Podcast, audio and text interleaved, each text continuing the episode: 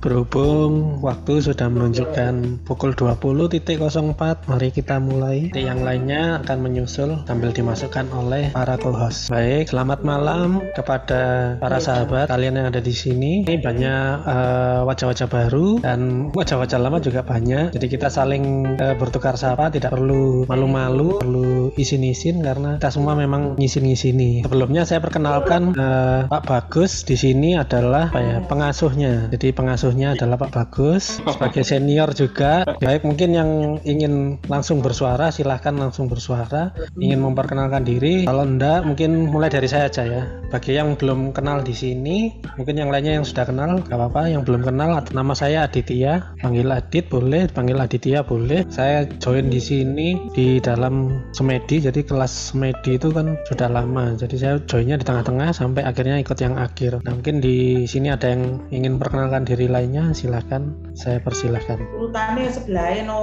Beda beda Mbak Wi. Kalau urutan di sini macam-macam Mas. Bebas saja siapa yang mau saya aja ya. Saya aja ya Pak Adit. Ya silahkan Selamat malam semuanya. Bagi yang belum kenal, kenalkan saya Ratna Dewi Puspitawati, biasa dipanggil Ratna.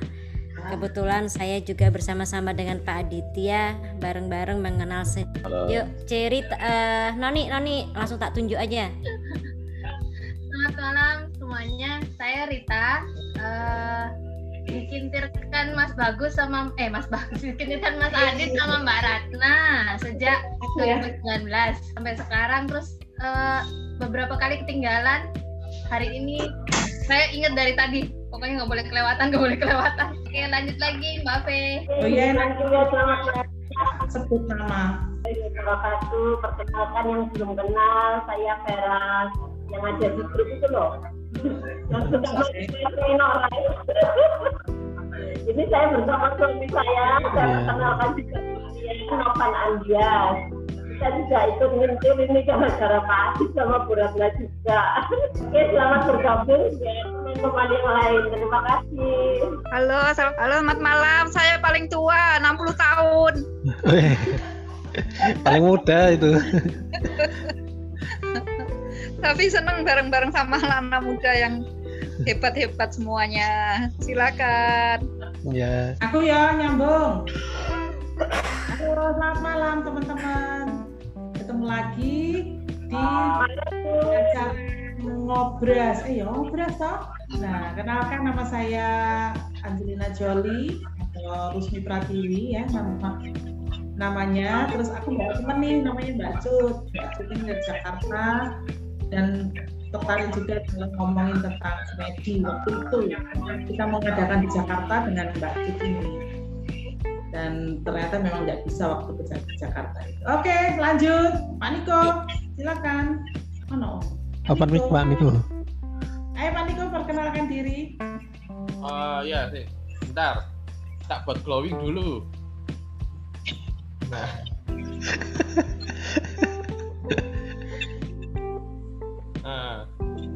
saya Niko uh, barusan gabung obras berapa ya tiga kali mungkin ya Iya ini kan yang keempat kan? Ini keempat ya? Iya. ya keempat. Apa lagi ya itu aja mungkin ya? Ya, Mbak Cut silakan Mbak Cut.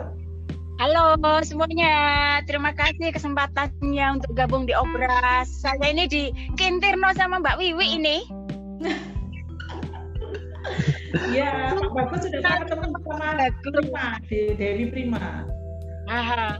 Dulu mau kenalan sama Pak Bagus tapi mungkin belum rezeki. Jadi moga-moga 2021 rezeki bisa ketemu langsung dengan Pak Bagus dan bisa kelangenan sama Mbak Wiwi. Oh iya. Amin amin amin. Amin amin. Kacang kuah, kacang kuah, jangan lupa. Ngono, iki hatiku potek lah mbok elingno kacang kuah. Samde ya, samde ya. Habis lebaran oh, kita iya, nongki ya. Nanti sama teman-teman ini, oh senengane mangan kanca-kancaku iki. Sip kok. Sip. Ya. Lanjut. Mungkin bisa yang lain Mbak Tantri kalau nggak ada buat antri oh siap Duh, kok hilang? Ya. Nah. Feedback satunya di off kan dulu. Eko, Eko.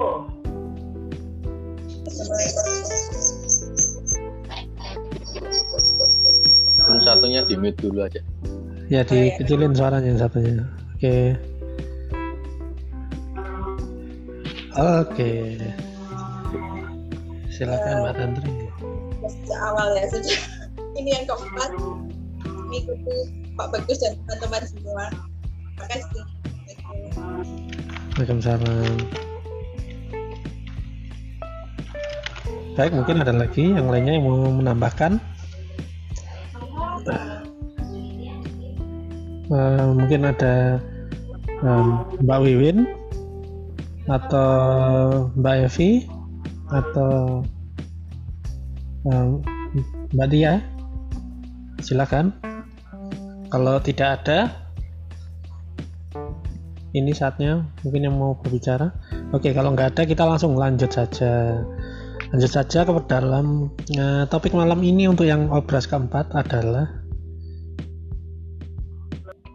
menafasi nafas menghidupkan hidup. Baik, untuk selanjutnya eh, saya lanjutkan langsung kepada senior kami Pak Bagus Erwindo. Silakan Pak Bagus. Oke, Bismillahirrahmanirrahim. Selamat malam semua. Assalamualaikum. Sudah buka semua yang sedang berpuasa. Ya. Sudah. Sudah.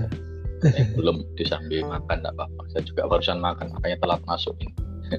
Tadi masih keluar beberapa saat ya. Jadi ini saya kira bukan sebuah kebetulan juga seperti saya katakan bahwa tidak ada yang benar-benar sebagai sebuah kebetulan bahwa tema-tema yang uh, namanya dipilih oleh Mas Adit kan waktu itu saya nyeplak aja temanya ini ini ini, ini. Ternyata kalau saya pikir-pikir padahal saya biasanya paling males mikir ya ternyata itu nyambung semua jadi mungkin uh, yang baru gabung hari ini mungkin bisa ngepoin akunnya Mas Adit di mana YouTube ya Mas Adit Di Iya, YouTube di boleh YouTube Pak, ya? di eh, Instagram juga bisa. Nah, di YouTube itu yang mulai Berumangsani Rokso itu loh. Oh Waktu iya, tahun lalu ya, ada itu ya. video-videonya. Nah, ada. itu Hmm.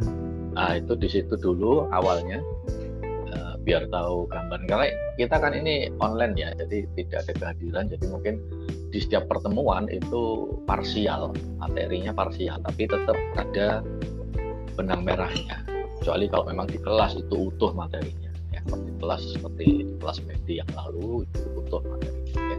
jadi nanti saya persilakan mulai yang pertama itu Rumah Tani Roso kemudian yang kedua apa kemarin yang kedua apa itu Yang kedua itu Di sebenarnya yang itu ya, GL ya yang di teras itu Pak. yang offline ya Iya, Iya, yang teras di ya, teras offline itu ya. sebenarnya nggak ada Nah, itu- judulnya.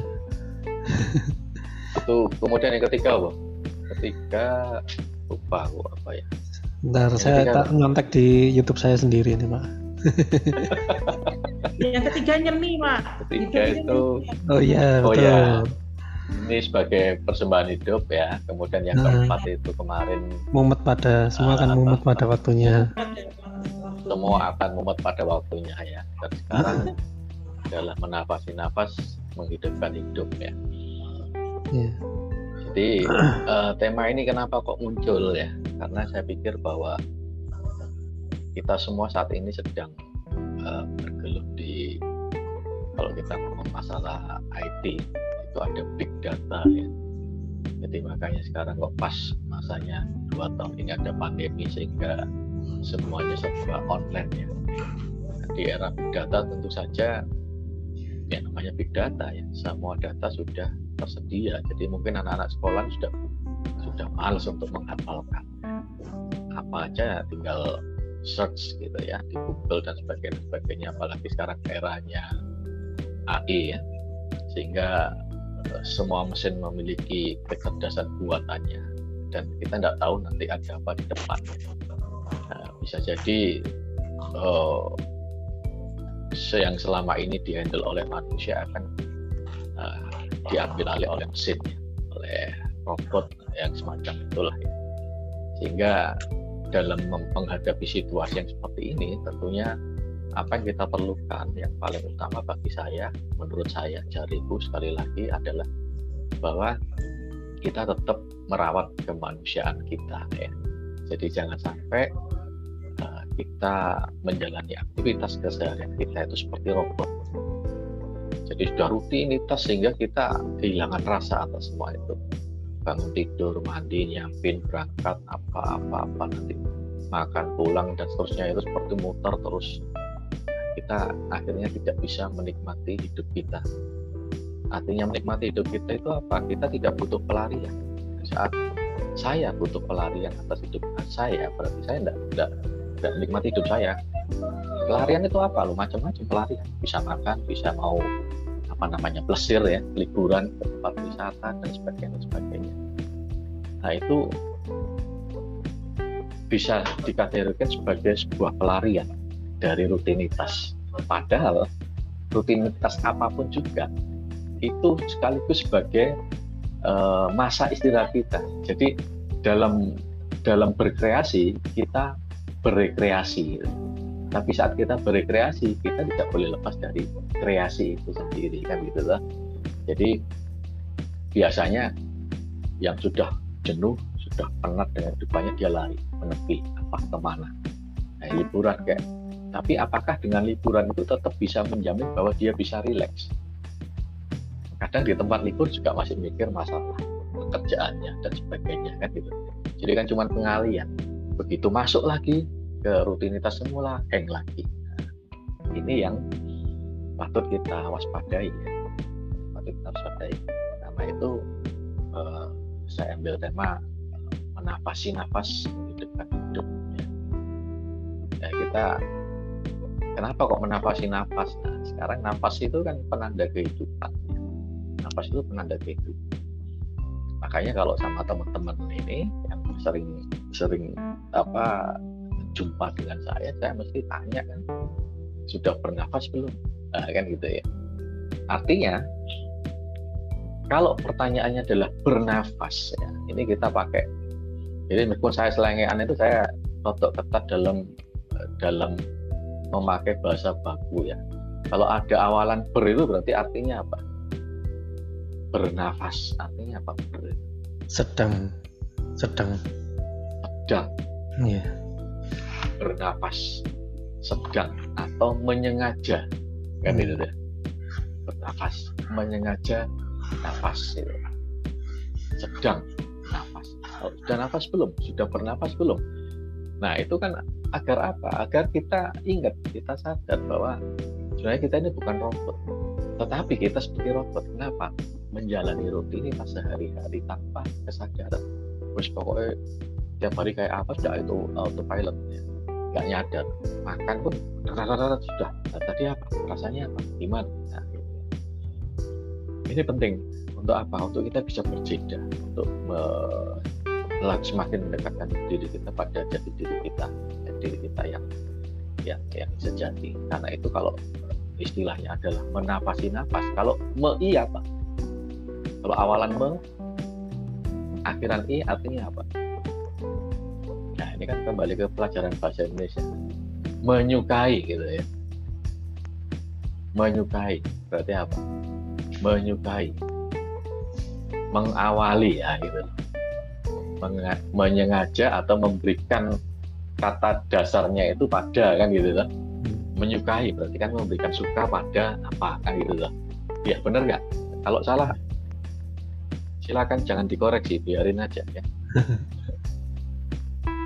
jadi apa? Menafasi kan gitu. Menyukai. Berarti kan sengaja, sengaja memberikan suka pada gitu. Menyukai. Ah gitu kan. Atau apa? Me, me apa lagi? Memberitai gitu ya. Memberitai kan apa? Memberikan tai. Yang tertawa ini. Loh bukan tainya. Kan kata dasarnya apa? Berita, Berita. kan gitu. Wah.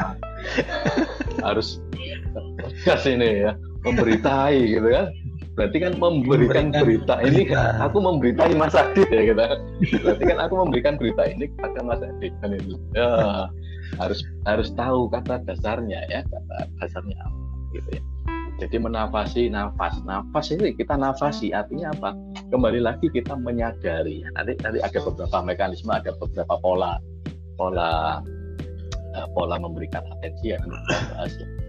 Mungkin ada ada hal-hal teknis yang mungkin uh, bisa kita lakukan nantinya. Menafasi nafas, menghidupkan hidup. Nah, kenapa kalau kita tidak memberikan sesuatu artinya kita tidak hidup menurut saya? Ya karena kita kayak robot jadi ya sudah kayak otomatis gitu artinya kita lalai terhadap hidup kita nah kalau kita lalai terhadap hidup kita apa bisa dikatakan hidup nah, sekedar mekanisme uh, pikiran bawah sadar aja kan. Jalan terus gitu aja. Ya.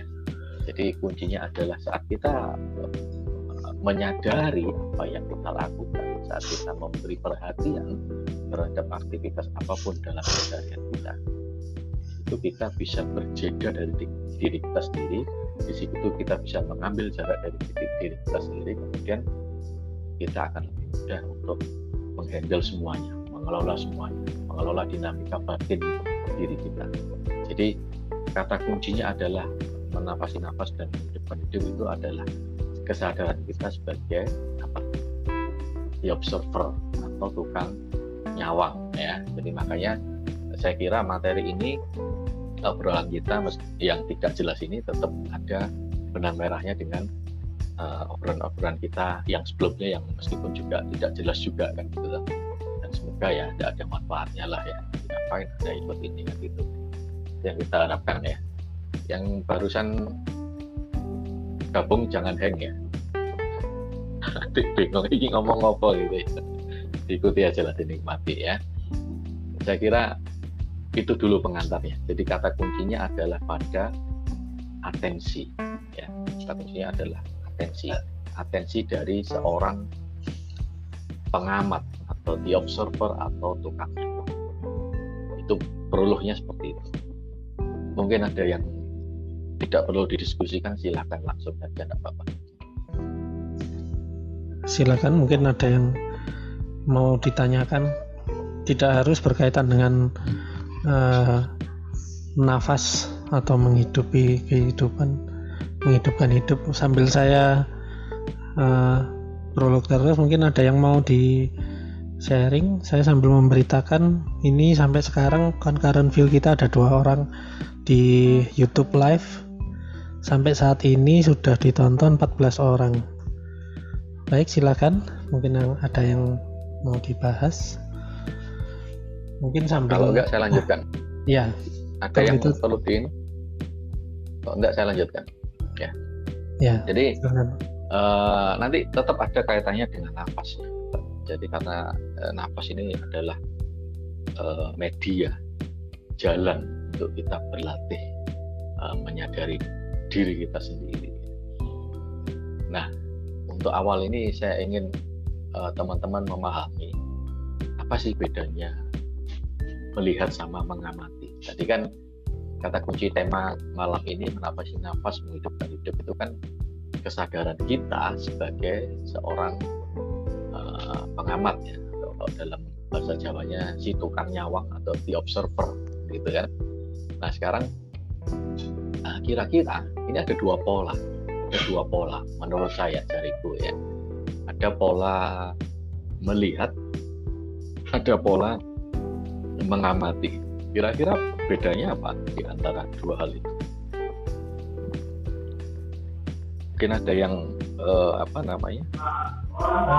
Terlibat dan tidak terlibat langsung, Pak. Yang terlibat yang mana? Yang kalau yang mengawasi itu berarti tidak terlibat secara langsung kalau yang melihat yang satunya kan kayak terlibat yang satunya cuma sekedar melihat aja tanpa terlibat kalau me, kalau melihat kalau melihat tidak tidak terlibat kalau melihat gitu tidak terlibat yang mana yang terlibat yang mengamati apa yang melihat yang terlibat melihat yang mengamati tidak terlibat yang melihat terlibat, yang mengamati tidak terlibat, ya. ya. Oke, yang lain mungkin. Kalau lain melihat, mungkin. kalau melihat itu hanya sekedar melihat, oh iya saya lihat gelas itu gelas itu berwarna ungu ini cuma melihat tapi kalau mengamati Oke. Ya, saya amati gelas itu Kalau ada mengamati? teksturnya ada teksturnya kotak-kotak terus Hmm. dalamnya itu ternyata Mm-mm. ada es tehnya oh ternyata ada sendoknya isinya ternyata separuh nggak penuh Oke. ini mengamati ini Oke. Oke, yang lain mungkin silakan. Bentar. Yang lain.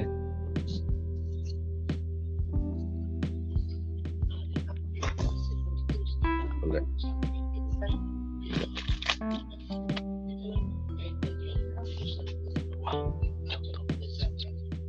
Izin izin sharing pendapat, Pak Bagus. Ya, silakan. Ya, silakan.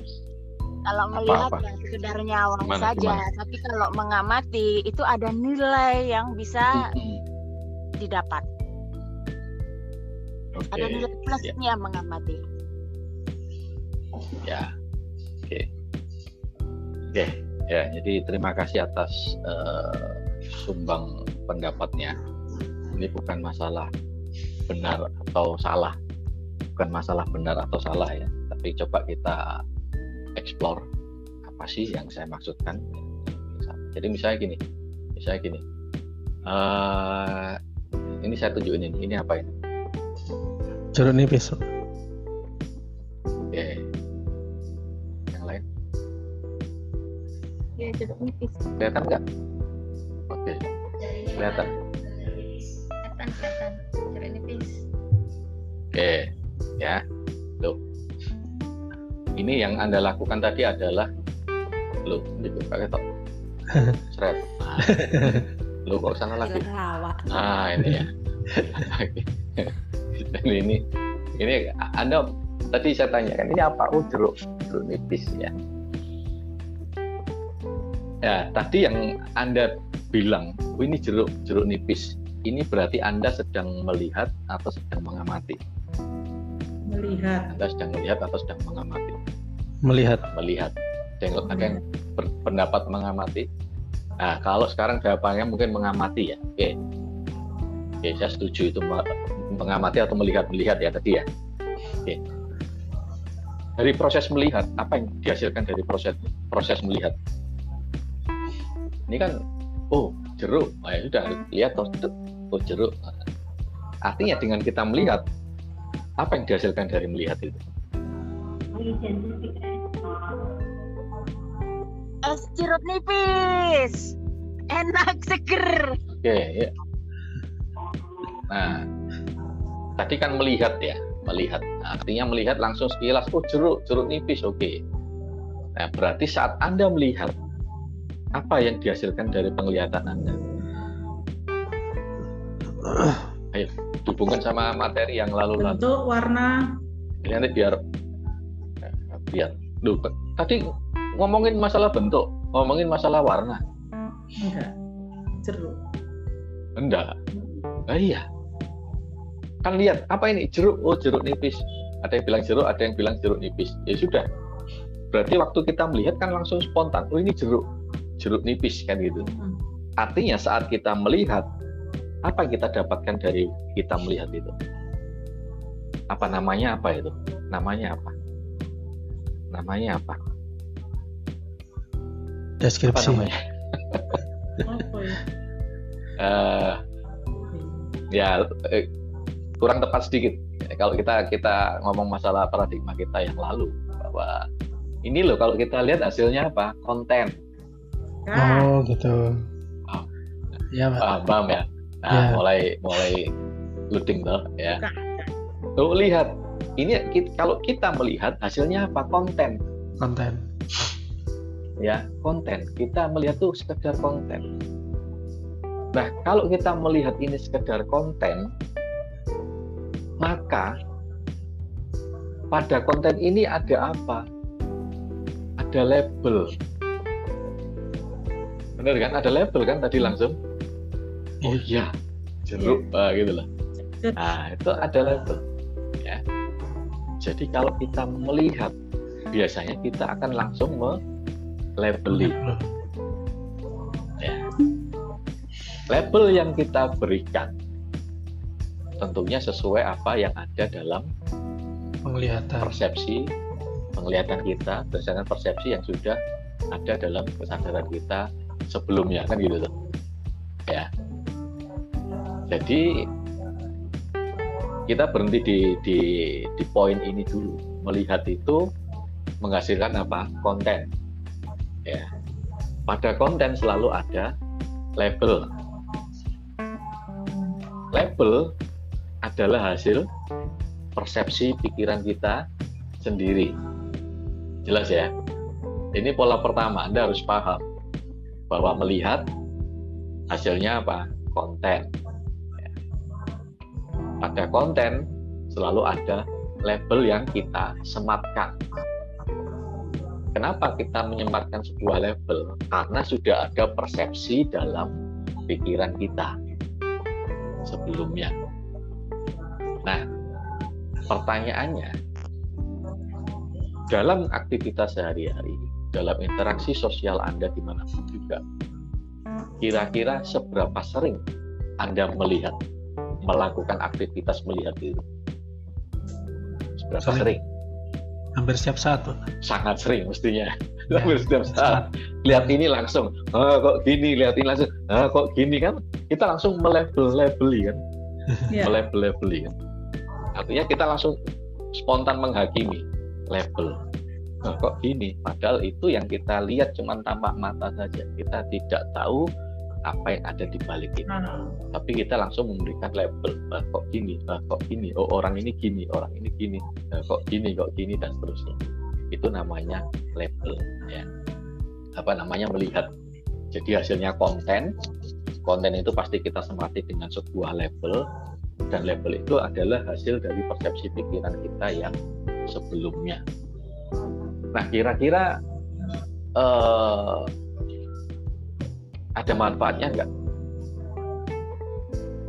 Untuk melihat ini lebih banyak manfaatnya atau lebih tidak. banyak tidaknya? Tidak. Apa kok tidak? Kalau tidak harus ada argumentasinya, kalau iya harus ada argumentasinya. Tidak, tidak banyak, tidak bermanfaat karena bisa me, mengunci, mengunci pikiran kita atau sikap kita dari dengan label itu. Padahal tidak, misalnya tidak se tidak sejelek itu misalnya atau uh, kita sudah mengunci dulu gitu, gitu dengan melabel tadi. Yang lain mungkin? Kalau untuk sehari-hari mungkin masih perlu pak. Oke, kenapa kok perlu? Ya karena kan kita hidupnya sudah terlalu uh, rutin ya. Jadi kan jalannya sudah autopilot semua. Biasanya cukup untuk melihat aja. Nggak sampai nggak sampai ke pengamatan sih. Oke. Okay. jadi, jadi memang melihat ini ya hampir hampir mungkin hampir 100% ya. Kita selalu melihat selalu beli selalu gini ya. Nah, tapi uh, itu menjadi tidak baik menjadi kurang ada manfaatnya saat kita melihat hal-hal yang tidak perlu. Melihat hal-hal yang tidak bagus. Artinya tidak bagus itu bukan arti, dalam arti bahwa memang hakikatnya sesuatu tidak bagus tetapi karena penilaian kita sendiri yang tidak bagus dulu. Jadi hmm. kalau kita melihat kemudian kita melabeli dengan sesuatu yang kurang bagus ya itu saya kira itu yang harus harus kita kurangi. Karena apa? Seharusnya kita melihat tanpa terlibat kan gitu kan. Oke melihat sesuatu yang baik-baik tidak masalah tetapi kalau saat kita melihat kemudian langsung muncul sebuah uh, sebuah persepsi, nah itu yang menjadi masalah. Padahal apa yang kita lihat kadang kita tidak terlibat sama sekali loh di situ kan itu. Makanya kemarin di catatan di grup itu kan saya bilang bahwa memang bahwa uh, apa mem is not the territory ya apa kalau NLP? Ya NLP. Nah itu arti NLP itu ya artinya memang segala sesuatu itu sepertinya uh, netral tapi juga nggak bisa seperti itu Nah kalau kita terlibat dalam suatu peristiwa dan kita menjadi subjeknya, lah kita nggak bisa netral dong. Masa saya habis nipu orang, saya terus persepsi saya enggak ini netral kok gitu. Kan nggak benar juga kan gitu lah. Jadi harus harus tepat, gitu, harus tepat. Jadi nggak bisa kalau saya sebagai subjek kemudian saya disuruh netral, itu hal yang keliru. Saya habis nipu orang kemudian loh segala sesuatu kan netral tergantung saya memaknai loh ini nggak apa-apa kok ini lah kan gitu gitu. Nah, tetapi kalau eh, kalau misalnya kita menjadi objek dari suatu peristiwa nah itu kita harus usahakan netral juga. Apalagi kalau kita tidak menjadi subjek ataupun tidak menjadi objek dari sesuatu ngapain kita melebeli kan gitu? Kan cukup dilihat aja. Nah sudah lewat gitu aja. Sehingga apa? Tidak menjadi rekaman tidak uh, tidak menjadi rekaman yang yang nanti malah membebani pikiran-pikiran kita. Ya itu melihat ya. berarti cukup dilihat saja pak ya? Nggak usah diamati ya pak? Ya, dilihat aja sudah. Nggak usah. Kalau sesuatu nggak nggak bagus sudah dilihat aja. Nah, sudah. Alihkan alihkan karena kita memang sekali lagi apalagi kalau kita tidak terlibat secara langsung loh ya kita bukan subjek dari peristiwa itu, kita bukan objek dari peristiwa itu. Kemudian kok kita me menghakim-hakimi, kita melebel-lebeli, itu yang malah membuat pikiran kita keruh. Itu udah biarin aja, lewat aja, gitu loh.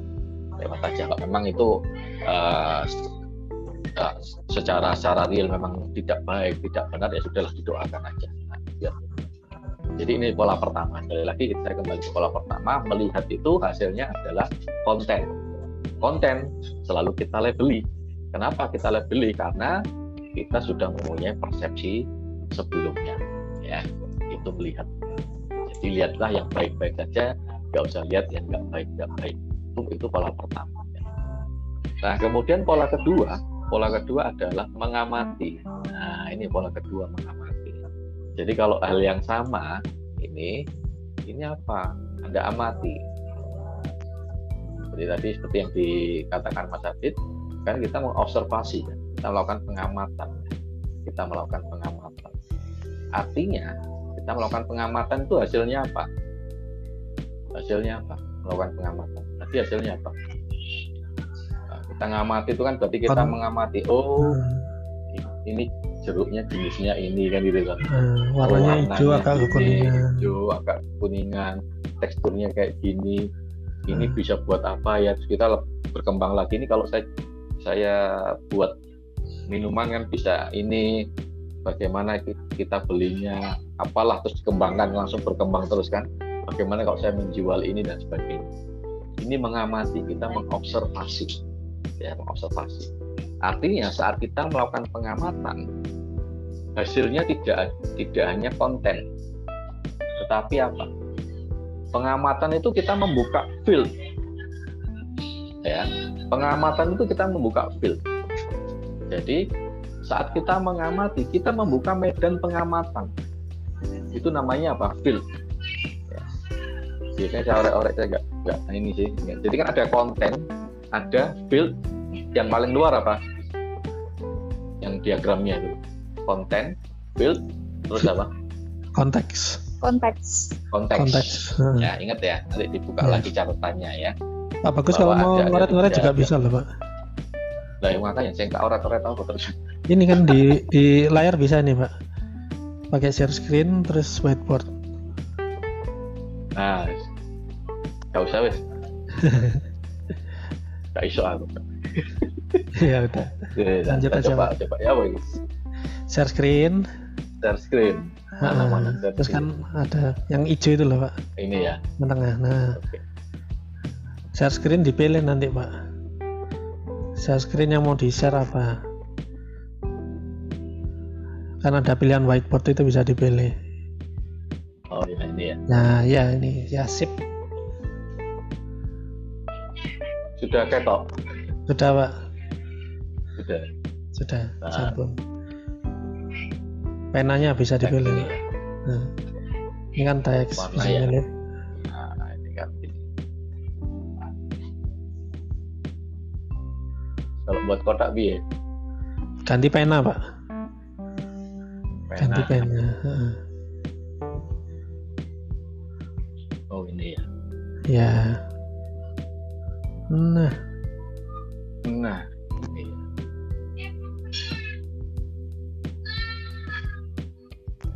ini kalau kita melihat kan gini konten ya kontennya itu apa tadi? Ya itu buruk nipis ya. Tapi kalau kita mengamati berarti kita membuka medan pengamatan. Nah ini. Ini yang kita namakan sebagai Feel. tulisan ini mau. Gitu ya field.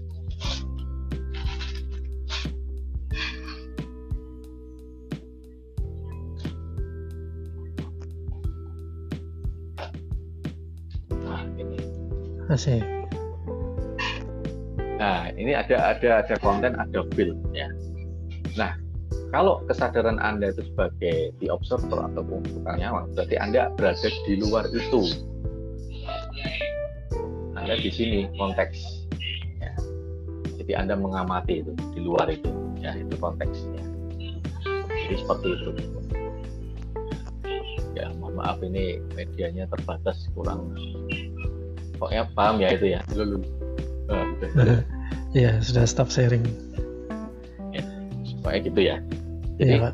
kalau kita mengamati itu berarti kita membuka medan pengamatan membuka medan pengamatan maka sebenarnya saat anda mengamati itu anda harus mendiamkan pikiran mengheningkan pikiran biar apa biar tidak bias terhadap persepsi yang sudah tertanam di pikiran anda sendiri ini pentingnya melakukan pengamatan ya sekali lagi kalau Anda melakukan pengamatan, itu Anda harus mendiamkan, mengheningkan pikiran.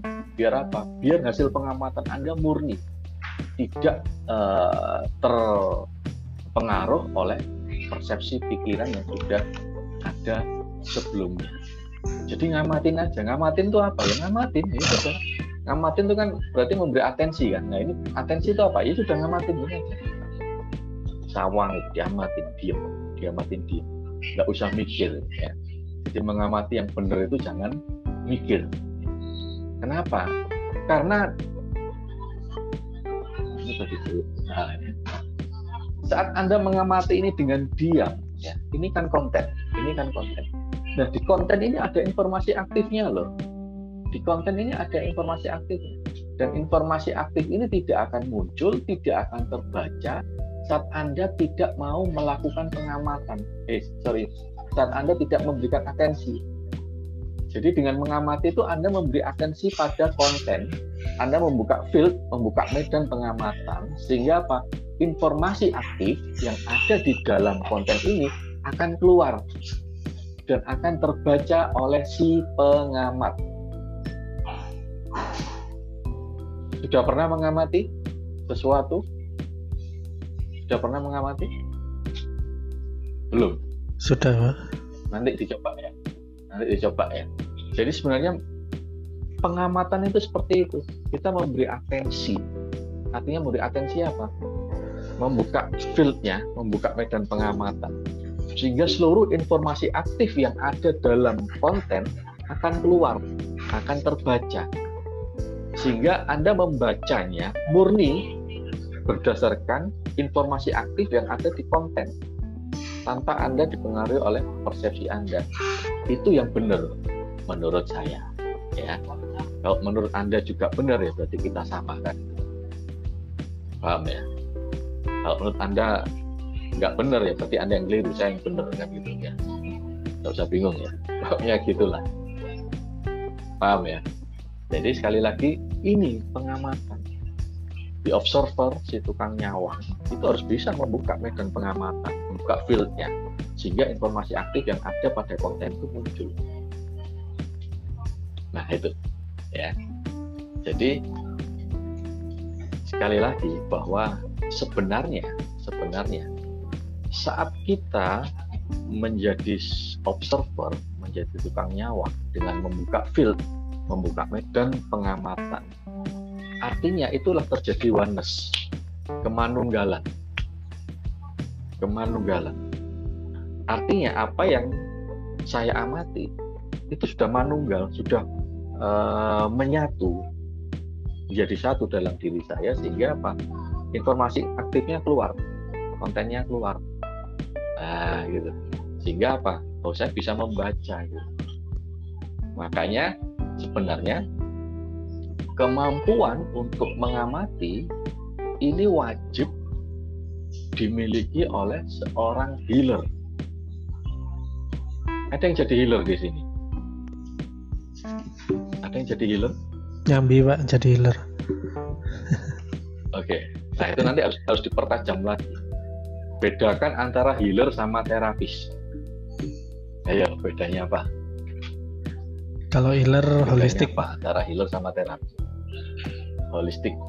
Ya, terapis, ya cuma di kemampuan terapis, metodenya saja. ya. Jadi kalau terapis itu kan menyelesaikan satu soal, ya. Tapi kalau anda healer, anda healer itu kemampuannya harus bisa melakukan pengamatan, harus bisa membaca informasi aktif yang ada di sebuah konten.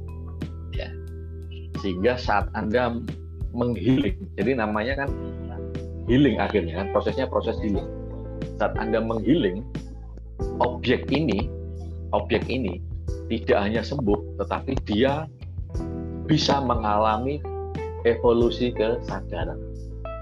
Healer gitu. jadi kalau anda niat jadi healer, syaratnya itu harus mempunyai kemampuan mengamati, membuka field ya, membuka field, kemampuan mengamati sehingga anda bisa membaca informasi aktif pada konten.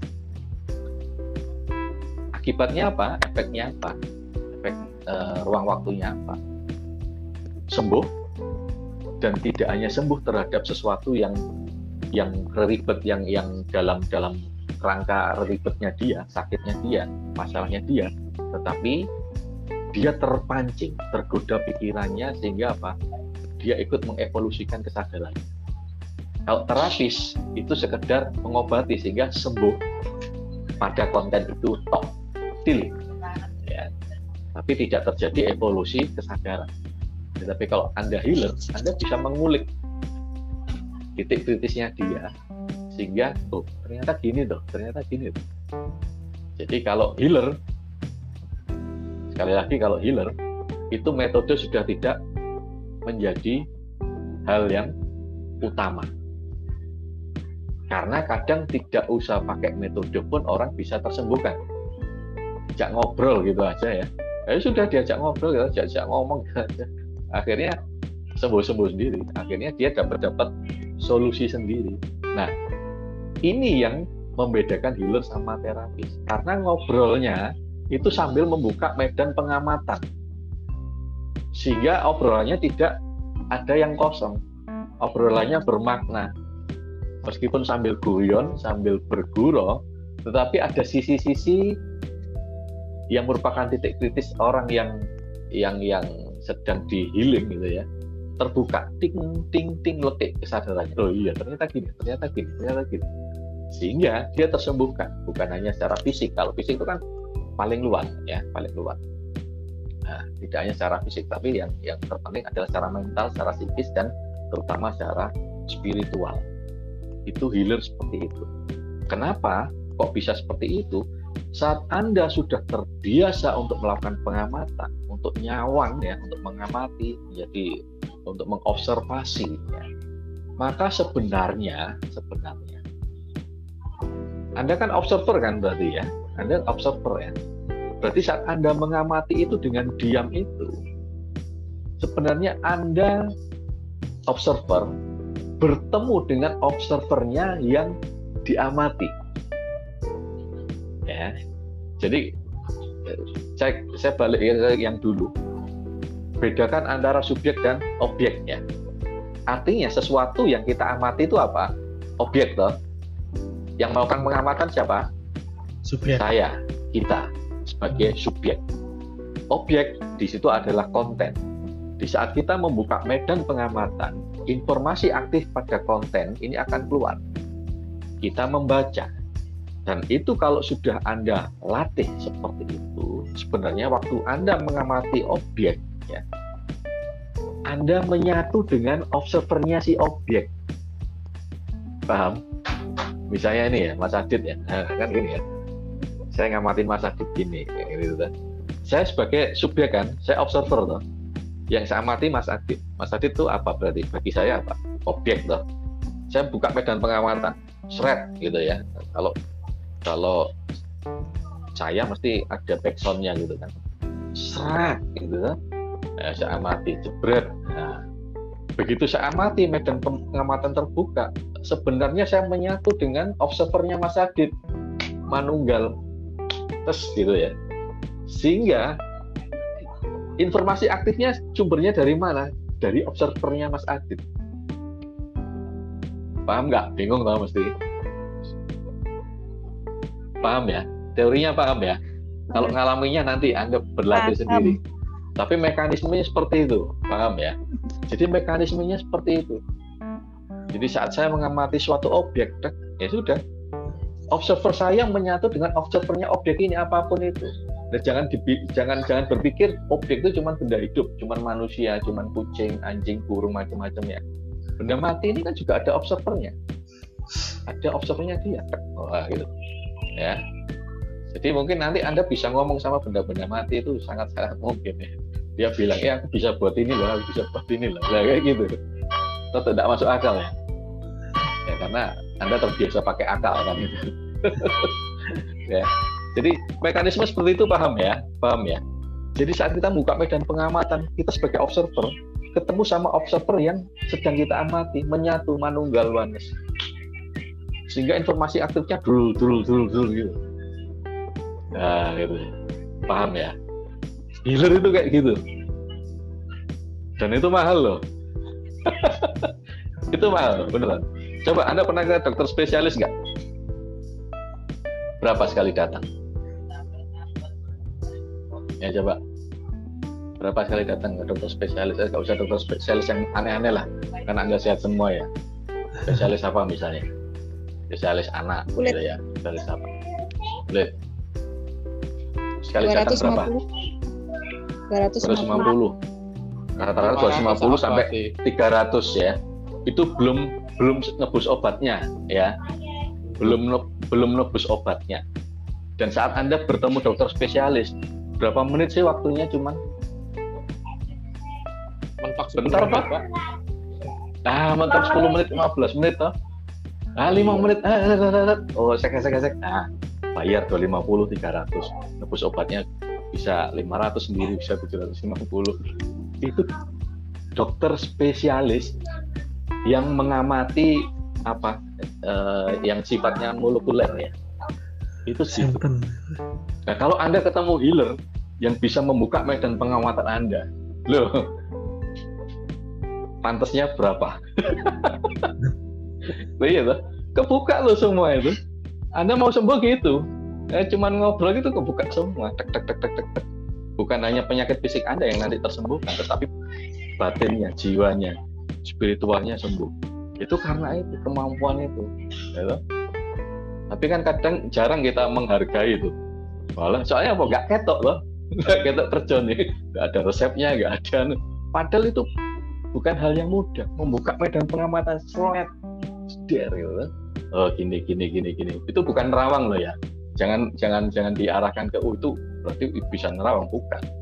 Bukan ngelenik, bukan pakai ajian, bukan pakai ilmu, bukan pakai apa namanya.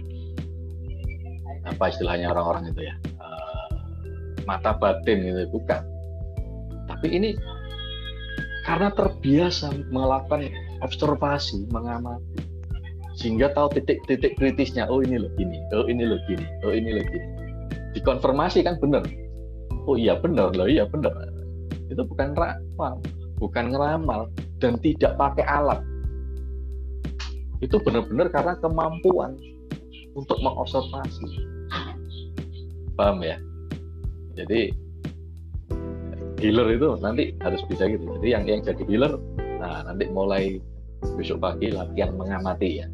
Mengamati. Nah, kan saya sudah sering bilang temukan keindahan dalam segala sesuatu. Dan keindahan itu tidak perlu ada sebabnya. Kalau keindahan itu ada sebabnya berarti bukan keindahan yang tampak tetapi hasrat akan keindahan itu sendiri. Jadi apa pun bisa indah. Anda diam aja ngeliatin ini gitu ya ngeliatin gitu aja. Gitu ya nanti kan anda tertawa-tertawa sendiri. Gendeng aku kartu tawangannya Pak bagus lah apa ngamati gitu ya jadi mulai besok gitu. Belajar ngamati ya. Jadi itu adalah dua pola. Dua pola antara melihat sama mengamati ya. kalau melihat sekali lagi hasilnya adalah konten pada konten selalu ada label kenapa kita melabeli karena ada persepsi pikiran kita pola yang kedua adalah mengamati Mengamati apa? Sama, mengamati konten, tapi mengamati itu membuka medan pengamatan, membuka fieldnya, sehingga apa? Informasi pada konten akan muncul dengan sendirinya dan kita bisa membacanya. Paham ya? Paham ya? Oke, saya jeda sebentar. Kira-kira mungkin ada apa penyangkalan apa silakan dikemukakan nanti saya abaikan. Monggo. Supaya gak jelas nih ngomong aku silakan mungkin ada yang mau ditambahkan atau ada yang mau diceritakan pengalamannya? Pak mau tanya Pak? Ya silakan Pak Niko. Boleh ya itu untuk proses uh, mengamati itu apa uh, yang saya baca dari dari apa status status status FB-nya Pak Bagus atau Pak Adit itu itu apa termasuk dalam salah satu latihan dalam mengamati Pak ya? Tuh. Iya. Jadi saya nulis itu kan karena mengamati. Ini loh, mengamati. Set, nah, apa yang muncul? Apa yang muncul? Makna apa? Jadi cuman diem aja, nggak mikir. Kalau Anda mengamati jangan mikir. Ya, ngamati ya ngamatin aja. Jadi Anda sebagai observer. Nanti muncul itu. Oh ini. Nah, begitu muncul baru Anda pikir. Jangan mikir dulu. Paham ya? Oh. Kalau Anda mikir dulu berarti Anda nggak mengamati tapi melihat. Akhirnya melebeli. Itu mikir. Melihat. Tapi kalau mengamati jangan mikir. Diamati diamati aja dilihat aja itu kan pengamatan. Observer tukang nyawa kan. Diamati aja. Nanti kalau informasi aktifnya muncul ting gitu ya baru itu anda pikir. Anda terjemahkan. Kan itu anda anda uraikan. Tapi awalnya adalah nggak mikir.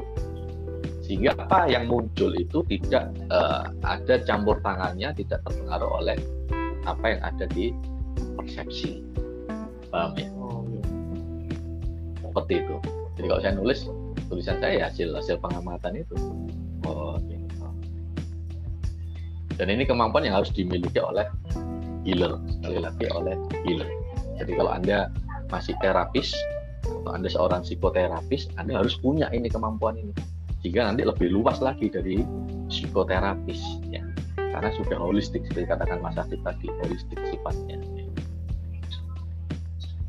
karena kalau Anda psikoterapis, maka Anda katakanlah ya, Anda melakukan apa?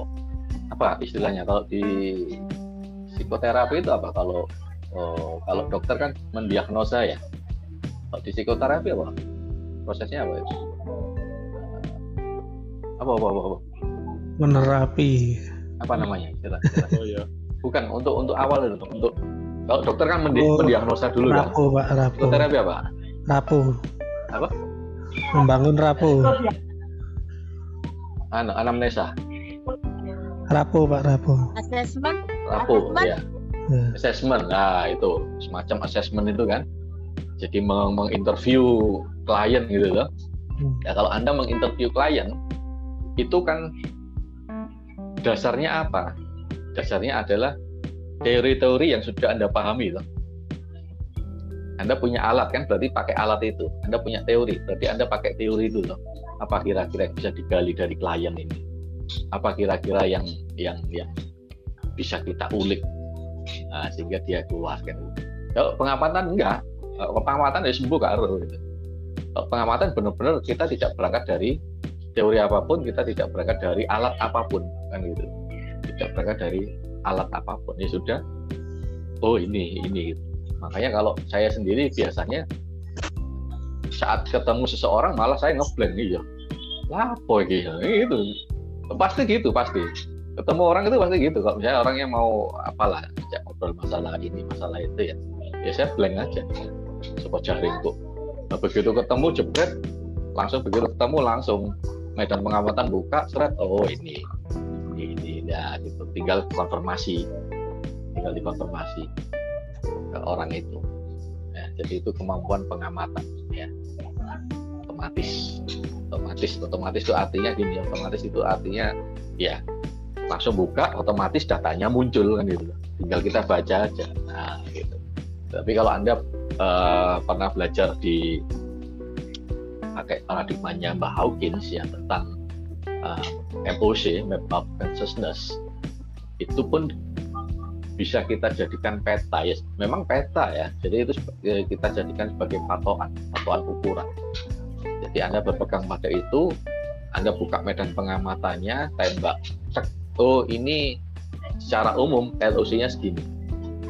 Secara khusus masalahnya dia berkaitan dengan NOC ini. Jadi kan ada LOC level of consciousness kemudian ada NOC nature of consciousness bahwa di setiap LOC selalu ada nature-nya. Nature-nya apa?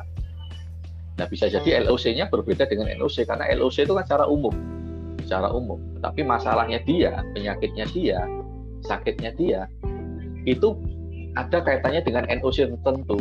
Nah, itu juga caranya dengan membuka medan pengamatan. Oh, NOC-nya ini. NOC-nya ini apa? Ini. Ya, berarti dia punya uh, kejadian, punya peristiwa yang belum terselesaikan di masalah itu. Nah, gitu. Ya itu seperti itu. Mungkin yang lain dulu. Bagus saya lanjutkan lagi. Bagus saya nanya ya. apakah kalau sudah ketemu ya. itu ya saya kan bukan healer cuma membayangkan teman-teman yang jadi healer. Hmm.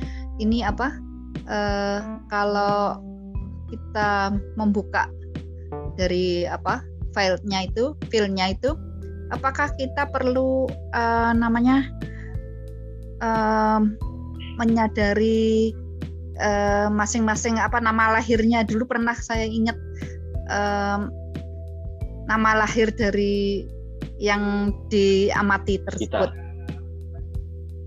Oh ya, ya. Mas, itu salah. Masa ini. Salah salah satunya, ya. Salah satunya gitu. Jadi jadi gini, jadi gini kalau yang ditanyakan Bu Septa ini kan gini. Saat kita ngamatin itu, saat ini kalau kita ngamatin orang ya, artinya kita ngamatin orang. Itu kalau secara langsung ketemu ya kan ya ya sudah langsung ketemu kan gitu aja kan. Langsung buka loh. Tapi misalnya kita tidak bertemu secara langsung ya kita perlu alamat loh. Alamat orang yang kita amati. Nah alamatnya berupa apa kalau manusia? Berupa nama. Nama apa? Nama lahir. Ya gitu. Kan kita buka dan pengamat siapa sih? Ya misalnya ngobrol sama temennya ini loh saudaraku ada masalah gini gini gini misalnya. Siapa namanya? Nah, gitu. Siapa nama lahirnya? Itu kan untuk alamat untuk membuka medan pengamatan. Buka seret. Nah nanti muncul.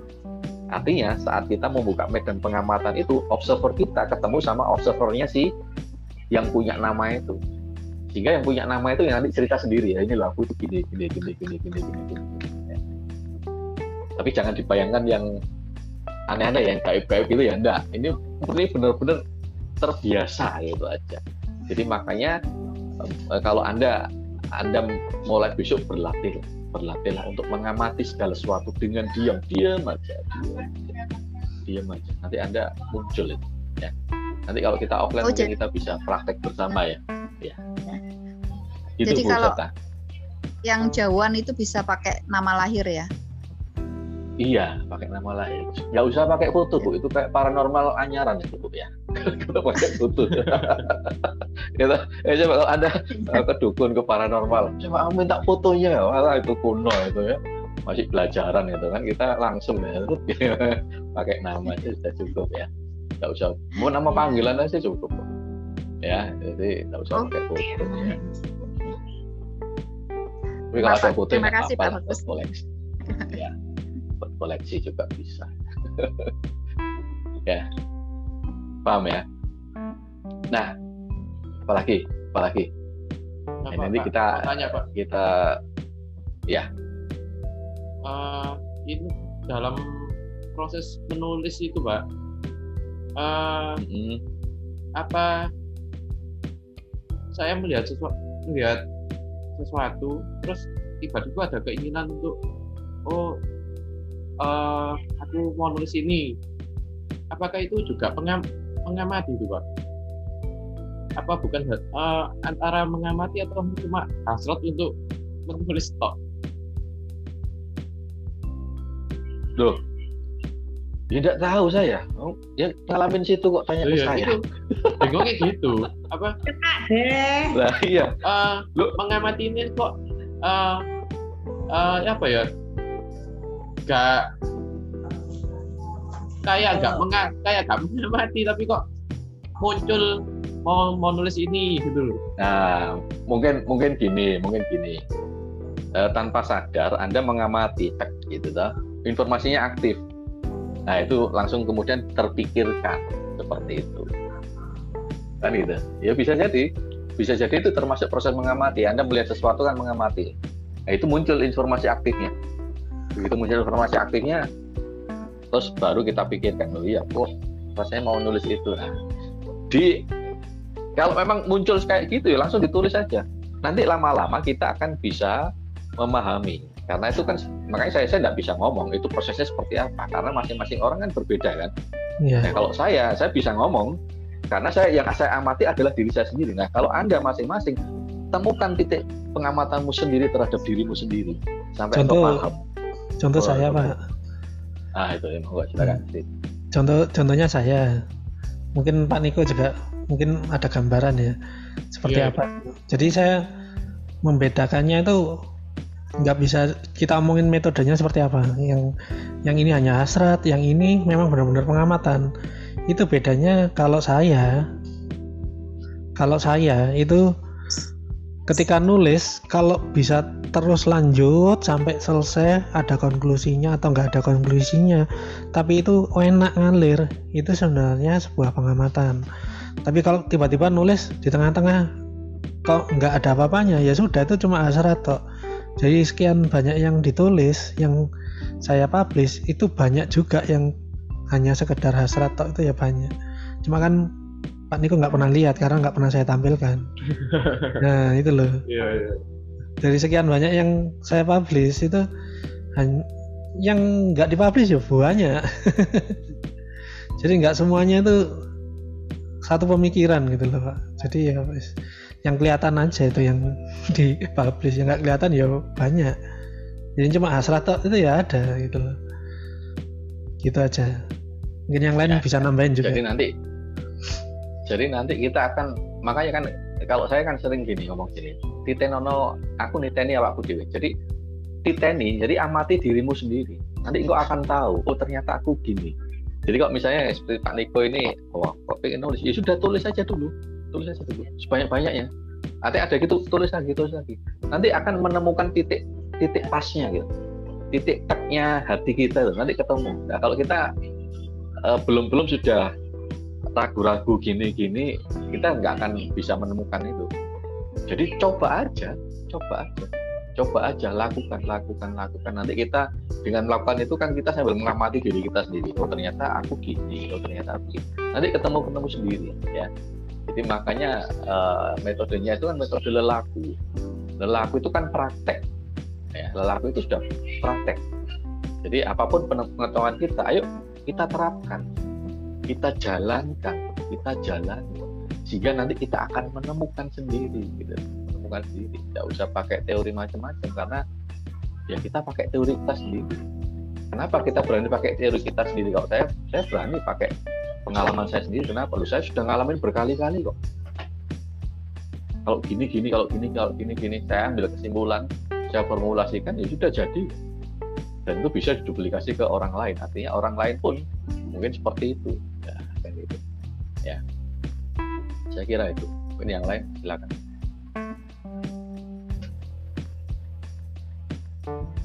Izin sharing Pak Bagus. Ya silakan. Uh, kalau saya sih kadang saya seneng ah, cuman ngelihat aja sesuatu terus ada yang di pikiran gini tapi ya udahlah nggak usah ditulis gitu aja. Udah itu itu itu memang emang uh, unek-unek saya sendiri ngobrolnya saya sendiri saya udah nggak pengen nulis hmm. gitu.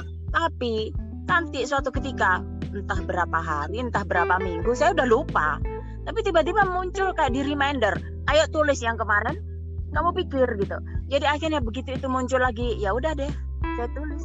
Udah itu aja yeah. gitu. Jadi jadi uh, memang kalau saya harus disuruh ngomong gitu ya udah saya omongin gitu-gitu aja. Jadi nggak ada nggak ada target khusus harus begini begitu nggak ada sih keluar begitu aja begitu aja gitu. Misalnya mau sama tanaman mau sama uh, binatang comel-comel mau sama semesta whatever gitu. Hari ini pengen lihat langit ya udah saya lihat aja langit indahnya apalah segala macam ke mana ke mana pandangan uh, melihat itu itu aja sih kalau pengalaman saya loh begitu. Iya bagus saja jadi artinya apa pun yang kita lakukan asalkan itu semakin membuka kesadaran kita, semakin membuat kita berjarak dari diri sendiri ya bagus saja kan. Cuman uh, memang ada ada dua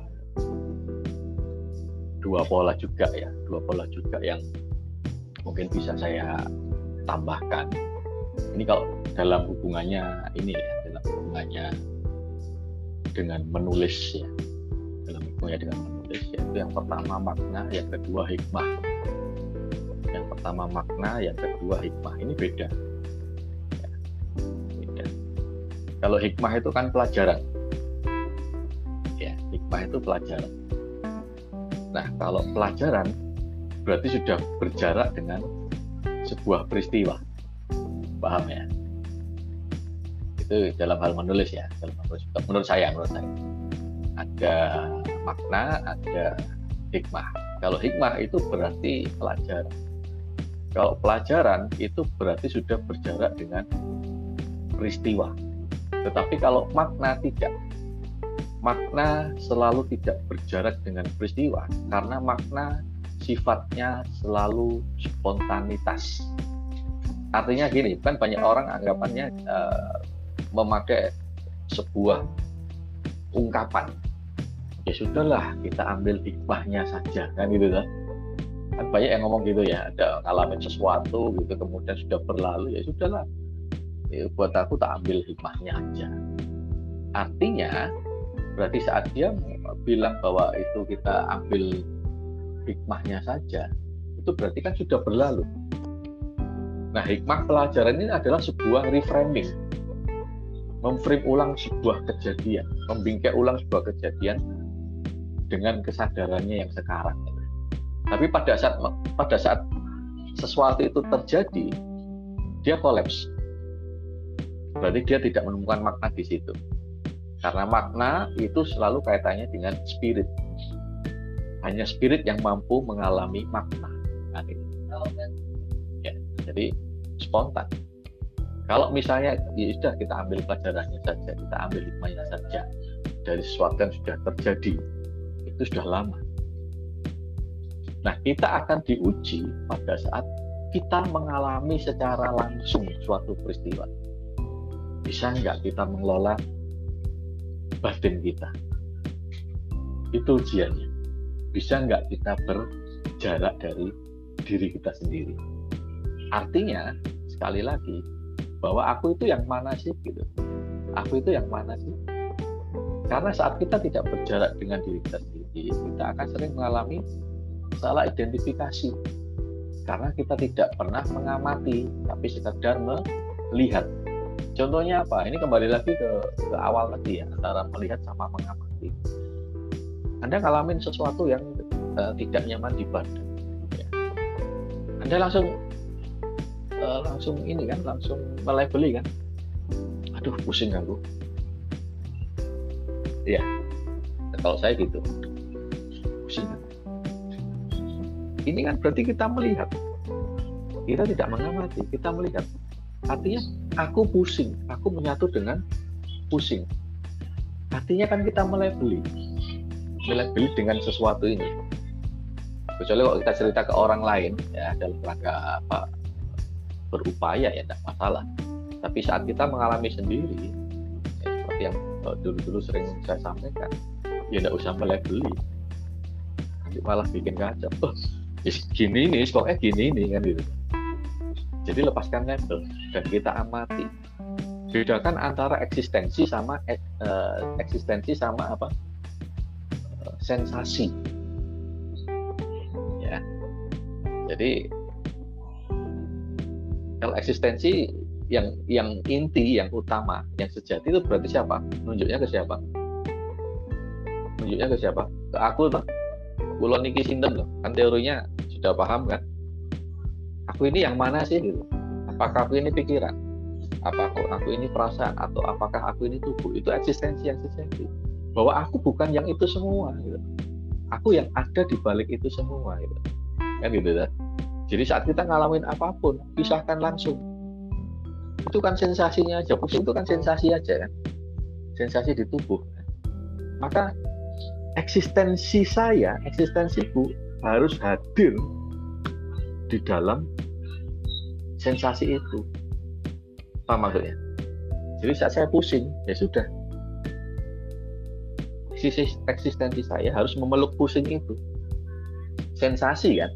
Pusing itu kan sensasi. Jadi saat uh, hadir di sini. Diamati. Diamati di mana sih letaknya? Nah, ya, itu. Di mana sih letaknya? Oh ini di sini. Kan terasa itu. Anda cari lah oh di sini. Masuk lagi. Pusatnya mana? Tapi kan misalnya segini kan. Pusatnya mana? Oh sini. Anda rasakan itu masuk. Eksistensi anda harus masuk ke situ. Masuk ke dalam esensi itu. Cari titik titik terdalamnya. Titik tersakit. Dia akan apa? Kalau atensi apa? Kalau sesuatu kita beri atensi apa? Teorinya. Kolaps kemarin kolaps collapsing iya kolaps benar ya kita beri atensi aja kolaps itu. Kolaps ya. Jadi bagaimana hidup kita bisa hidup? Anda selalu beri atensi terhadap apa pun yang Anda jalan, yang Anda alami. Sehingga pada waktu ada masalah nggak hang pikiran. Kadang Anda belajar banyak hal, banyak teori, banyak kemampuan, banyak metode, banyak cara, tetapi saat diuji sendiri, mengalami sendiri, hang. Berarti Anda melihat, Anda melebeli diri Anda sendiri. Oh, masalah gitu. Ya sudah tidak usah dilabeli. Kan kita paham loh aja, ya segitu itu ah, diamati aja. Jadi memang kita itu pada dasarnya kebanyakan lebih mudah membantu orang lain daripada membantu diri, diri sendiri. sendiri. Bener Ketika ngalami sendiri nggak bisa ngapa-ngapain. Wah, heng, oh, gitu ya? Yang kolaps kita bukan masalahnya kan itu. Mestinya kolaps masalahnya bukan kita. Tapi saat kita ngalamin sendiri kita sendiri yang kolaps gitu. Ya, gitu apalagi kalau menasihati bos paling enak itu. Paling jago. menasihati orang lain paling jago daripada menasihati diri sendiri. Makanya kalau model saya bos paling enak itu membuli diri sendiri. Amat mau elek-elek dewi nak apa gitu. Nggak usah diapi-api no selek ya selek gitu aja gitu. Bully aja. Hidup biar kita apa inap apa selesai lah gitu. nggak masalah gitu jadi bulilah diri anda sendiri tertawakan diri anda sendiri. Tertawakan penderitaan anda sendiri. Dan sudah sanggup belum? Kalau belum sanggup tak usah ngomong macam-macam lah. Cuma gitu percuma. Ayo pembuktiannya itu pada diri kita sendiri bukan pada orang lain. Ilmumu buat apa gitu. Makanya ayo menafasi nafas kita belajar untuk menjadi pengamat terus menerus nafas nafas sadar nggak? Oh nafas saja nggak sadar kok. Karena kan kalau misalnya gini misalnya gini ya oke memang paling paling gampang nafas paling gampang nafas nafas itu kan memang otomatis kan otomatis Dan saking otomatisnya itu kita nggak tahu bahwa kita itu sakit bahwa kita itu eh, cemas macam-macam kalau Anda tidak pernah mengamati nafas Anda, coba Anda sakit. Kira-kira coba ingat-ingatlah waktu sakit. Ingat-ingat waktu sakitnya. Nafas Anda gimana polanya? Pendek-pendek. Pendek-pendek. Anda marah, pendek-pendek. Pendek-pendek. Artinya apa kan? Misalnya emosi ya, marah. Nafas juga pendek-pendek. Sedih, takut, emosi kan. Badan terbawa polanya oleh emosi terserap sehingga apa? Napasnya pendek-pendek. Nah kalau Anda mengamati loh, napasku pendek-pendek, badanku nggak enak. Ambil alih kendalinya, ambil alih nafasnya. Ubah polanya dengan apa? Panjang. Keluarkan pelan. gitu. Polanya atur. Anda ambil kendali. Atur polanya. Sehingga apa? Vibrasi energi Anda meningkat. Emosi Anda kembali stabil, kesehatan Anda meningkat. Makanya tadi selalu ada hubungannya dengan nafas. Kenapa? Nafas itu ada powernya loh. Anda pernah nggak ngangkat sesuatu benda yang berat? Mabot loh ya. Pernah nggak ngangkat? Kira-kira nafas Anda gimana waktu ngangkat benda yang berat? Anda berta bernafas atau nahan nafas? Nahan, Pak. Ayo, giling-giling. Eh, nggak, nggak nyadar loh. Nahan. Nahan apa? Nahan loh. Nahan nafas kan. Nah, itu kan sesuatu yang alami loh. Sesuatu yang alami loh. Iya. Anda nggak pernah mikir loh. Ya. Kenapa kalau aku ngangkat beban yang berat aku nahan nafas? Karena pada nafas ini ada powernya. Kan itu loh. Nggak Anda tidak pernah mikir, nggak pernah mengamati itu sehingga mekanisme otomatis semua. Padahal itu kan bisa kita berdayakan. Jadi mengatur pola nafas ini bagus untuk power juga. Menafasi nafas, sadari nafas. Ya, misalnya ini ya, bisa anda praktekkan. Anda stres, stres itu dalam arti gini ya, bukan hanya jiwa ya. Badan kan juga juga stres juga kan, istilahnya kaku, mengalami eh, apalah ketidaknyamanan. Ya, bagaimana? Ya, diamati aja toh. Anda hadir sebagai observer, sebagai tukang nyawang toh. Buka medan pengamatannya mana nggak enak, oh sini. Ya sudah, pegang aja sambil nafas. Itu aja 15 menit. Coba lihat perubahannya seperti apa. 15 menit nggak ada perubahan, teruskan. Setengah jam kan gitu kan setengah jam nggak ada perubahan teruskan. Satu jam kan gitu loh satu jam nggak ada perubahan. Teruskan 24 jam. Coba coba nanti coba ya. Kalau nggak nyaman observer apa pegang aja pegang. Pegang ini dalam rangka apa? Memberi atensi. Oke. sesuatu yang kita beri atensi akan terjadi apa? Toh. jadi pakai kesadaran observer amati pegang beri atensi dan anda nafas biasa. Tarik nafas panjang. Keluarkan lewat mulut. Jangan lewat yang lain ya. Tarik nafas lagi lakukan berulang-ulang. Jadi tubuh kita punya kemampuan kok untuk menyembuhkan dirinya sendiri. Tinggal kita nyadar enggak kan ini sudah nggak usah pakai macam-macam. Tinggal kasih atensi. Beres dia kolaps. Ambil kendali atas bawah sadar kita apa pola nafasnya diubah. Ini kan kita menafasi nafas kok nafas biasa kan anda nggak sadar kan artinya? Nah kita nafasi nafas kita artinya kita sadari nafas kita ah, gitu. Ya. jadi menafasi nafas ini artinya anda hadir di segala apa pun yang anda lalui sehari-hari. Kok aku belum pas ya rasanya ini? Ada emosi yang muncul. Hadir di situ. Temukan jawabannya. Jadi PR kita itu adalah kita memahami gagasan diri kita sendiri. Bukan berdasarkan oke okay, teori itu penting. Tetapi anda harus mengalami sendiri kan misalnya teori itu memang benar ya. Nah teori itu harus anda temukan kebenarannya dalam diri anda sendiri. Benar nggak sih kayak gitu? Nah, kalau memang itu sudah dirumuskan menjadi sebuah ilmu ya pasti benar. Nah tinggal anda mengalaminya sendiri. Seperti yang saya sampaikan ini oh saya ngalamin sendiri. Nah bagi anda kan belum. Meskipun teori saya ini benar tapi anda kan belum mengalami sendiri. Nah coba dicoba jadi menafasi nafas itu artinya anda harus hadir di nafas anda anda harus hadir di pikiran anda artinya hadir itu apa anda sebagai subjeknya, sebagai observernya, sebagai si tukang nyawa. Sehingga apa? Semuanya terkendali, terkelola dengan baik. Sehingga apa? Hidup Anda akan menjadi hidup. Tidak kayak robot, tak pernah diamati. Sementara itu mungkin ada yang lain.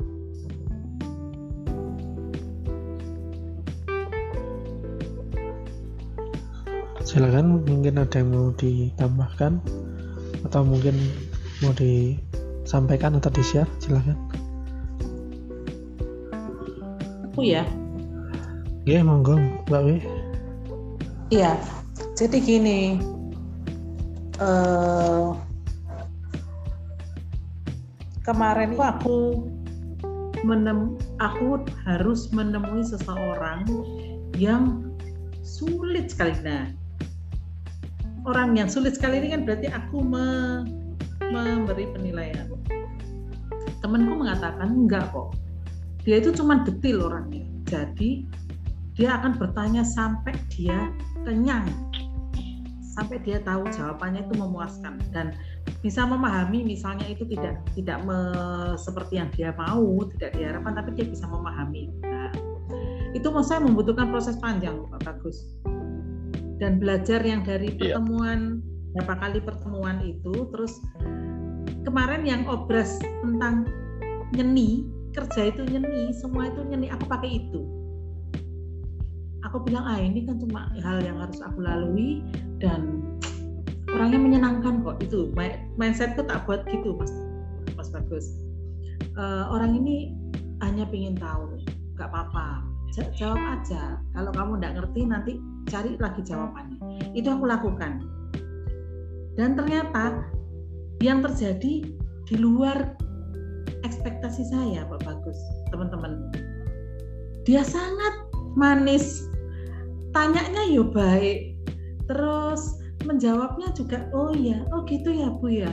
Oh baik bu saya bisa mengerti. Seperti itu yang yang aku takutkan selama ini. Jadi sebenarnya mungkin aku jadi mengutuk jadi waktu itu aku terkunci dengan uh, penilaian sampai akhirnya temanku mengatakan tidak uh, tidak apa-apa terus belajar tentang kerja itu ini aku memakai itu. Dan aku tidak ter uh, aku berusaha tidak terpengaruh dengan kalau dia mau menghubungiku dan aku harus bisa menjelaskan. Akhirnya itu ternyata memang menyenangkan Pak Bagus. Aku terselamatkan dalam terselamatkan dan uh, bisa menyelesaikan dengan sangat baik dan mudah, tidak seperti yang aku bayangkan. Thank you, Pak Bagus. Terima kasih atas seni ya. bekerja. Oke. Okay. Ya, jadi seperti itu ya. Itu kan oh belum terjadi loh kita sudah menghakimi. Oh, orang ini gini. Jadi kita terbelenggu oleh ketakutan ketakutan kita sendiri kecemasan kecemasan kita sendiri. Yang itu belum tentu masih misteri kok. Kan itu jadi memang ayo kita nikmati aja saat ini per saat ini per saat ini per saat ini. Terus seperti itu ya. Karena itu ayo kita belajar sekali lagi ayo kita berlatih. Kemarin-kemarin sudah tahu landasan-landasannya sekarang ayo kita mulai belajar apa namanya berlatih. Karena semakin kita berlatih mengamati biasanya semakin luas medan pengamatan itu bisa terbuka. Dan saat medan pengamatan itu semakin luas terbuka maka semakin banyak pula informasi aktif yang bisa kita serap. Ya jadi seperti itu. Nah ya, saya katakan tadi bahwa kalau kita sebagai pengamat artinya kita akan selalu menyatu manunggal dengan observer dari siapa atau apa yang kita amati kan? Manunggal dengan itu kan? Maka kalau misalnya anda memang belum mampu untuk seperti itu ya kembali lagi sebenarnya sederhana pakai nafas. Pakai nafas. Pernah saya jelaskan ya pakai nafas. Misalnya apa? Saya ngamati misalnya saya ngamati Mas Novan kan itu ya. Wah aku belum bisa ini kalau masih ngamati Mas Novan. Apa namanya buka, uh, buka medan fieldnya kemudian informasinya aktif. Lah sebenarnya gampang saja. Ya aku menafasi Mas Novan. Menafasi dalam arti apa? Mas Novan bernafas. Aku bernafas kan? Ya nah, nafasnya tak satuin. Kan itu. Nah aku nafas ini siapa yang nafas dulu? Ya aku. Siapa? Ya kita nama lahir siapa? Bagus Erwin. Nafas kedua. Nafasnya siapa? Namanya? Novan siapa? Siapa namanya Novan Novan Andias. Ah Novan Andias ya. Andias ini. Nafas kedua kan gitu tuh nafas ketiga nafasnya bagus lagi. Bagus. Nafas keempat Novan Andias. Nah begitu itu berkali-kali sudah menjadi satu kan? Manunggal jebret napasku sama napasnya Novan Andias. Sudah menyatu. Nah itu sama kan ini menapasi napas tuh. Jadi ini rada bahaya juga ini ya. Jadi hmm. seperti itu. Menyatukan napas itu tadi manunggal. Nah saat itu sudah menyatu nah, ini terbaca terbaca atau misalnya gini lah Anda punya sesuatu apa? Suatu target suatu uh, keinginan suatu cita-cita atau apa pun ya hajat apa pun ya. Ya itu dinafasi hidupkan itu. Hidupkan. Kalau anda inginkan sesuatu ya sesuatu itu apa?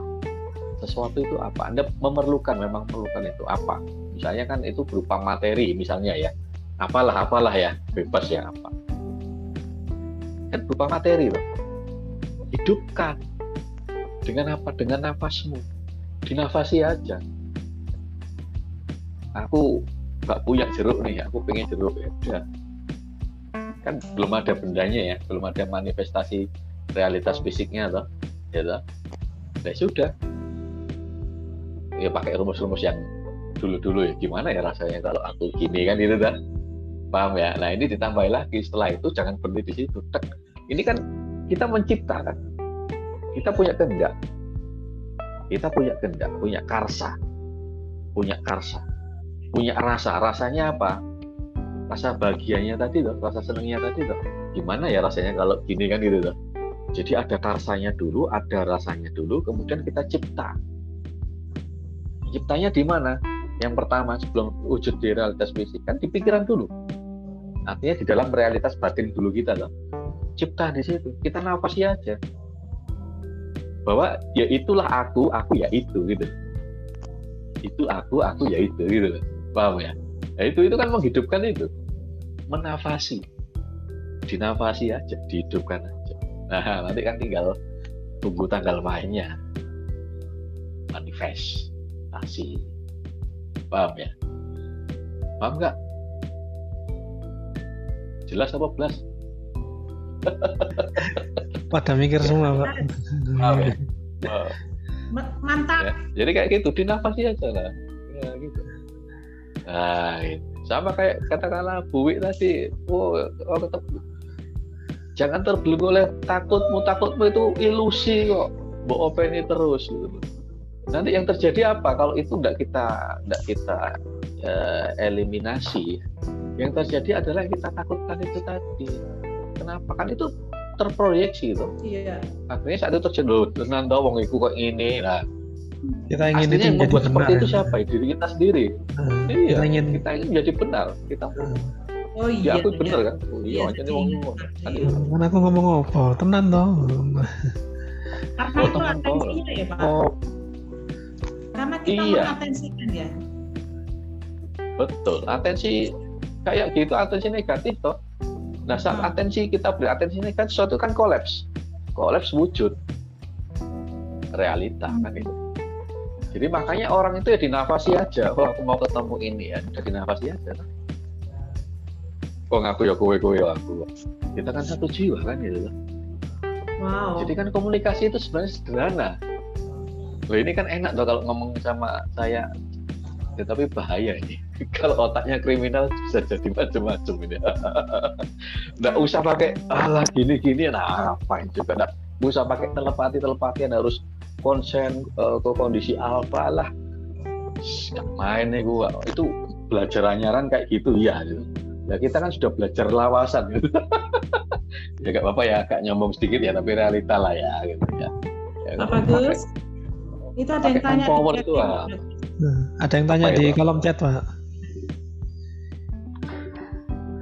Apa ini saya baca ya pak ya Iya bacain mas mas Nah, dari Bu Laksmi Wijayanti, Pak Bagus ketika kita menafasi apa yang kita inginkan, apa tidak termasuk syirik? Begitu pertanyaannya Pak. Bagus. Ya sederhana aja. Kalau Anda minum obat apa enggak termasuk syirik? Anda pernah minum obat enggak? Syirik itu.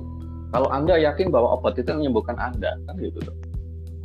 Nah ini harus belajar non linear linear lagi. Nggak bisa bisa. Nggak saya sangka gitu kan. Harus paham polanya niat niat paham nggak? Ya. Jadi kalau anda minum obat anda yakin obat itu yang menyembuhkan anda itu syirik. Obat itu bukan yang menyembuhkan anda. Kalau tidak ada pola yang sebelumnya dibuat oleh Tuhan kan gitu. Syirik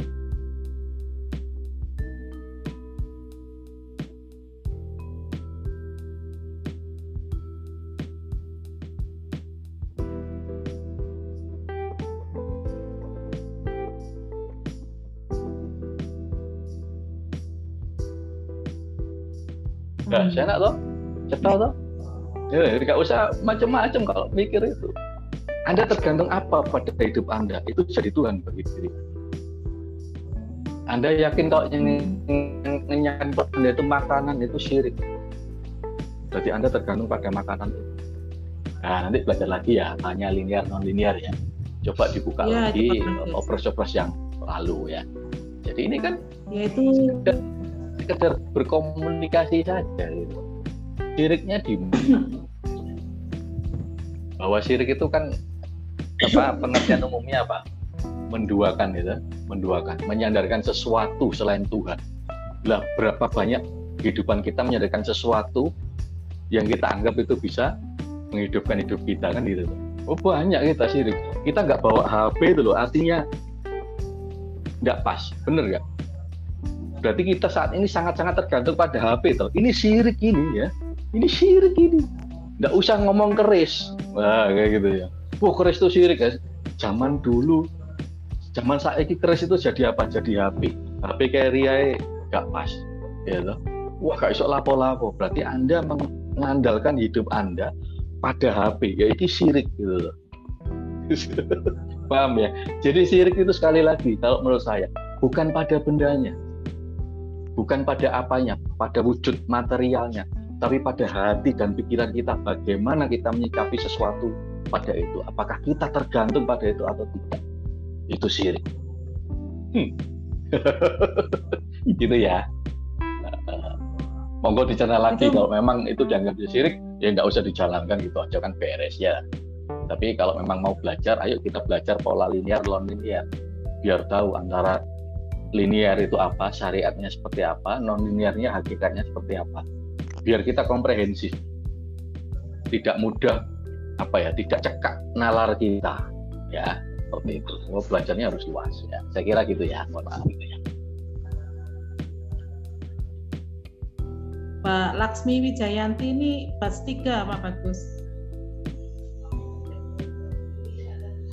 Oh ya, ya makanya harus harus anu harus uh, masuk kelas itu ya biar komprehensif pemahamannya. Biar utuh paradigmanya ya. Pak Bagus tanya nah itu. Ya iya. Nah, uh, kalau tadi saya beserta uh, kalau ya. tadi yang dimaksud menafasi yang kita inginkan malah saya kepingin kayak gitu. Ya apa itu maksudnya saya kepengen sesuatu gitu ya. Terus dinafasi gimana? Uh, ya artinya kan gini. artinya kan gini itu kan uh, sebenarnya kan gini kita satu ya satu bahwa uh, segala sesuatu itu kan tidak tidak boleh menjadikan kita tidak bahagia kalau kita tidak memperolehnya kan gitu artinya kalau kita seneng nunggu kita punya ini itu tercapai keinginan kita ya itu yang keliru kan gitu kan. Berarti artinya apa? Ya meskipun itu belum terwujud ya kita harus senang dulu bahwa doa itu tidak uh, tidak mungkin tertolak. Doa itu langsung pasti langsung terkabul kan gitu berdoa maka akan kukabulkan kan itu tetapi masalahnya adalah kapan, di mana, dan dalam wujud apa doa itu terkabul. Ya, tapi pasti sudah dikabulkan. Nah, salah satu salah satu cara kita untuk mensyukuri mensyukuri doa kita, hajat kita adalah dengan merasakan lebih dahulu kebahagiaan, kegembiraan atas keterkabulan doa kita, meskipun belum dalam uh, realitas wujud fisik. Paham ya? Kan setiap doa langsung terkabul tuh. Setiap doa langsung terkabul maka itu syukuri dulu. Iya aku sudah berdoa. Berarti aku sudah uh, siapa yang gerakkan kok bisa aku berdoa?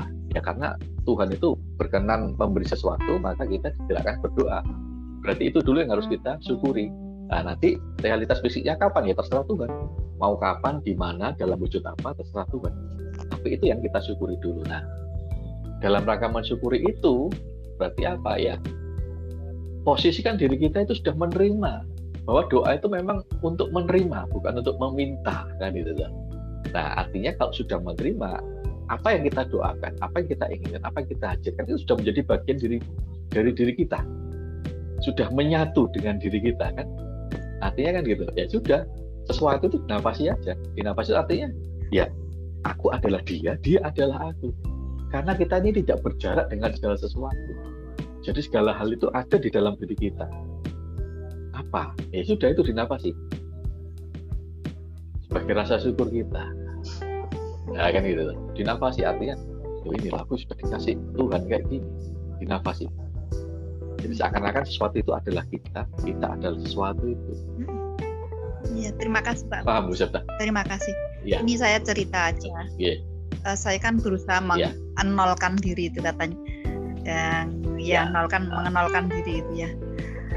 Uh, di mana-mana saya kadang-kadang meyakinkan diri itu tiada aku selain aku, tiada aku selain aku, tapi bukan ya. berarti ya, ya. saya itu bukan abdinya gitu, ya, bukan ya. hambanya gitu, bukan.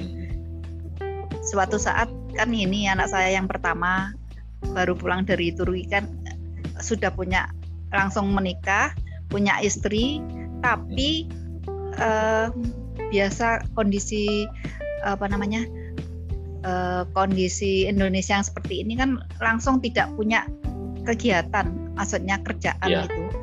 Dalam dua dua bulan itu saya cuma saya pasrah kepada, kepada Allah ya. Saya kosongkan diri pasti pasti uh, pasti ada apa yang direncanakan Allah itu. Uh, istrinya pagi itu hubungin saya, tolong ibu, ini Mas Rangga kok eh, nggak ada kegiatan, apakah ibu nggak punya ini? belum sampai saya jawab temanku uh, bukan sampai saya jawab uh, saya jawab sekedarnya sudah ibu berusaha gitu kan bilang gitu. Uh, dalam waktu satu jam itu ada tawaran dan besoknya langsung apa dia kerja pak. Alhamdulillah gitu. Apa saya sampai nangis ini maksudnya apa karena mengosongkan diri eh memang sekarang nggak pernah berdoa tapi cuma bersyukur. Saya pikir doa di antara dua sujud itu sudah sudah cukup. Jadi ya, ada ya. apa namanya? Semuanya ada semuanya di situ. Ada rezeki, ada kesehatan, ada uh, apa namanya?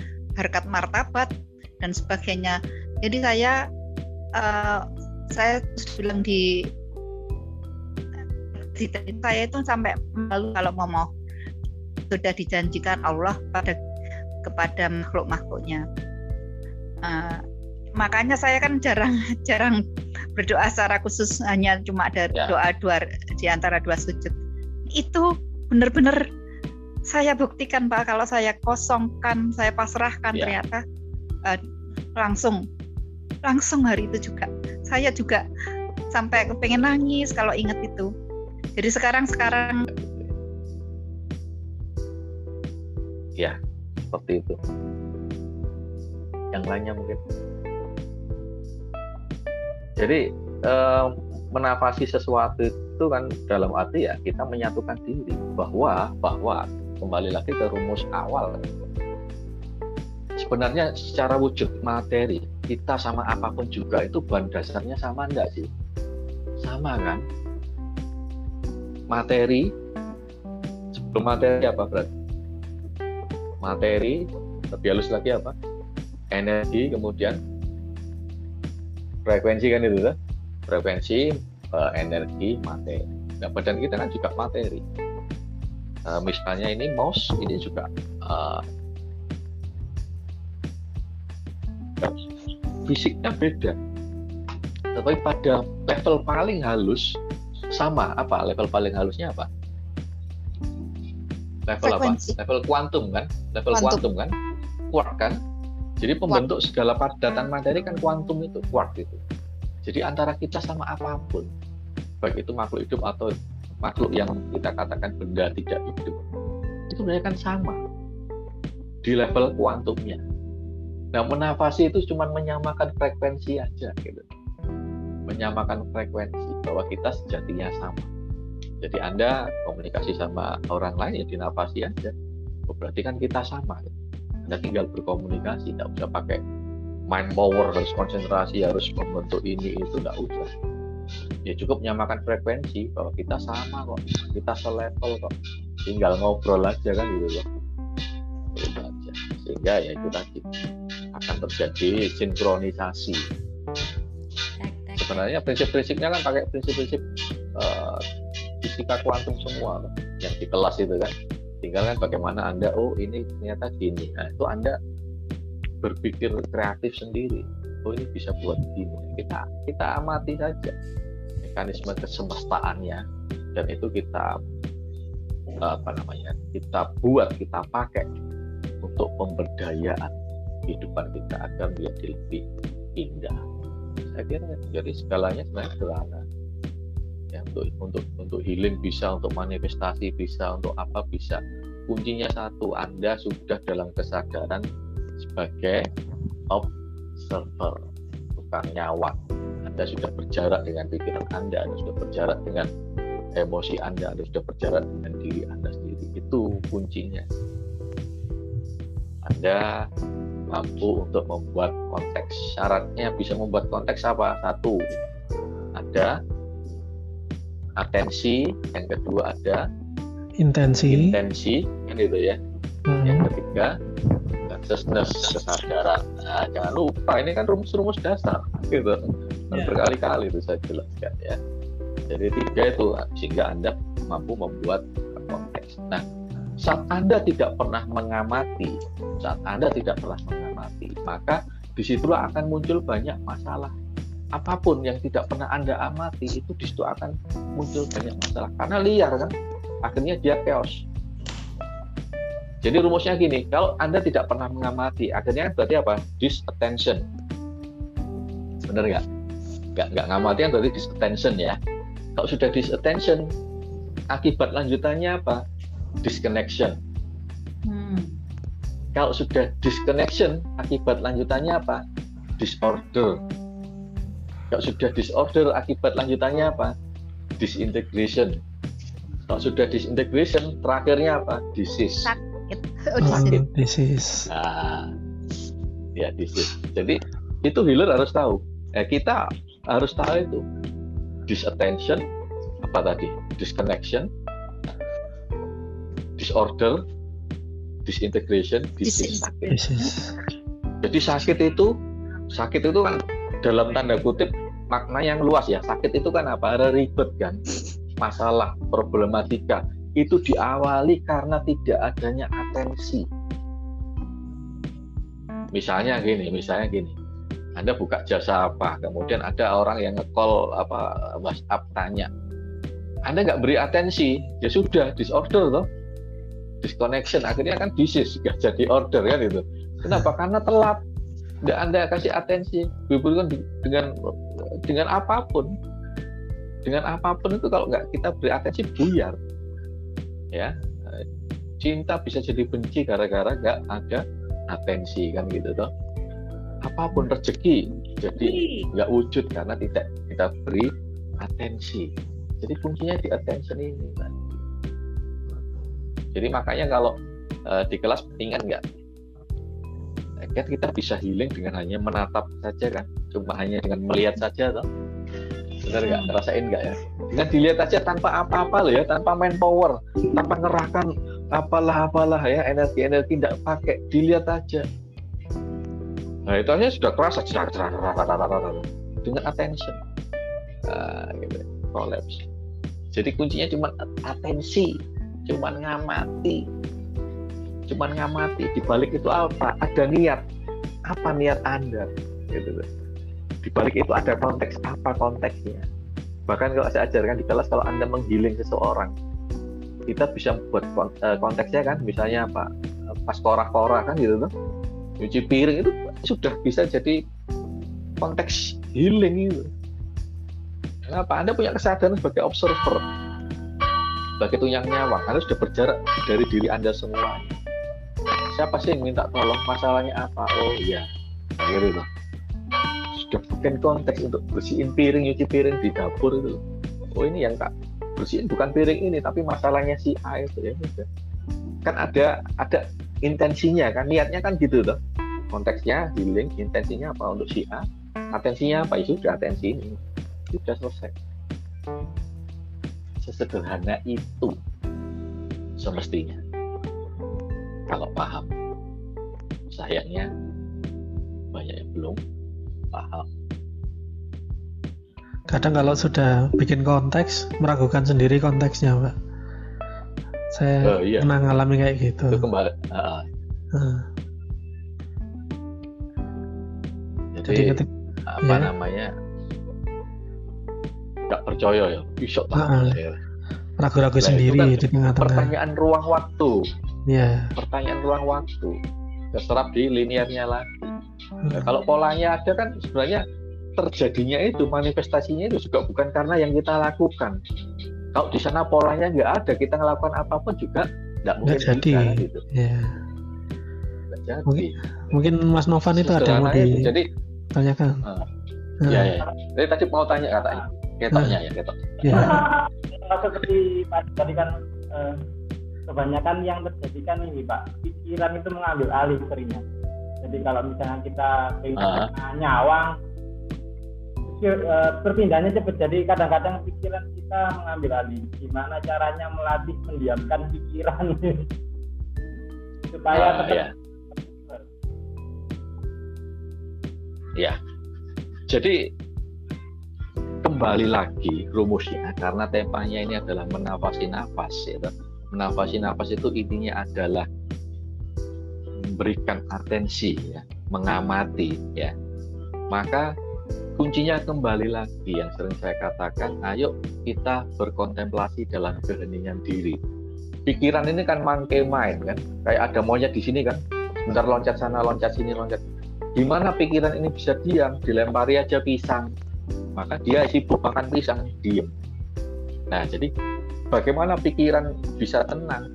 Dia diberi atensi, diperhatikan aja. Gue mikir apa tuh?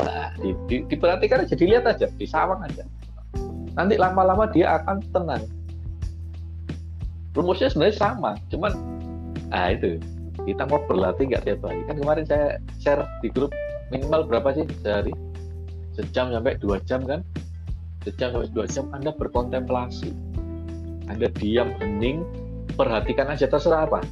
Jadi pikiran ini lari ke mana ke, ke nanti ke yang lalu. Tapi tubuh tidak pernah. Tubuh itu mesti selalu saat ini.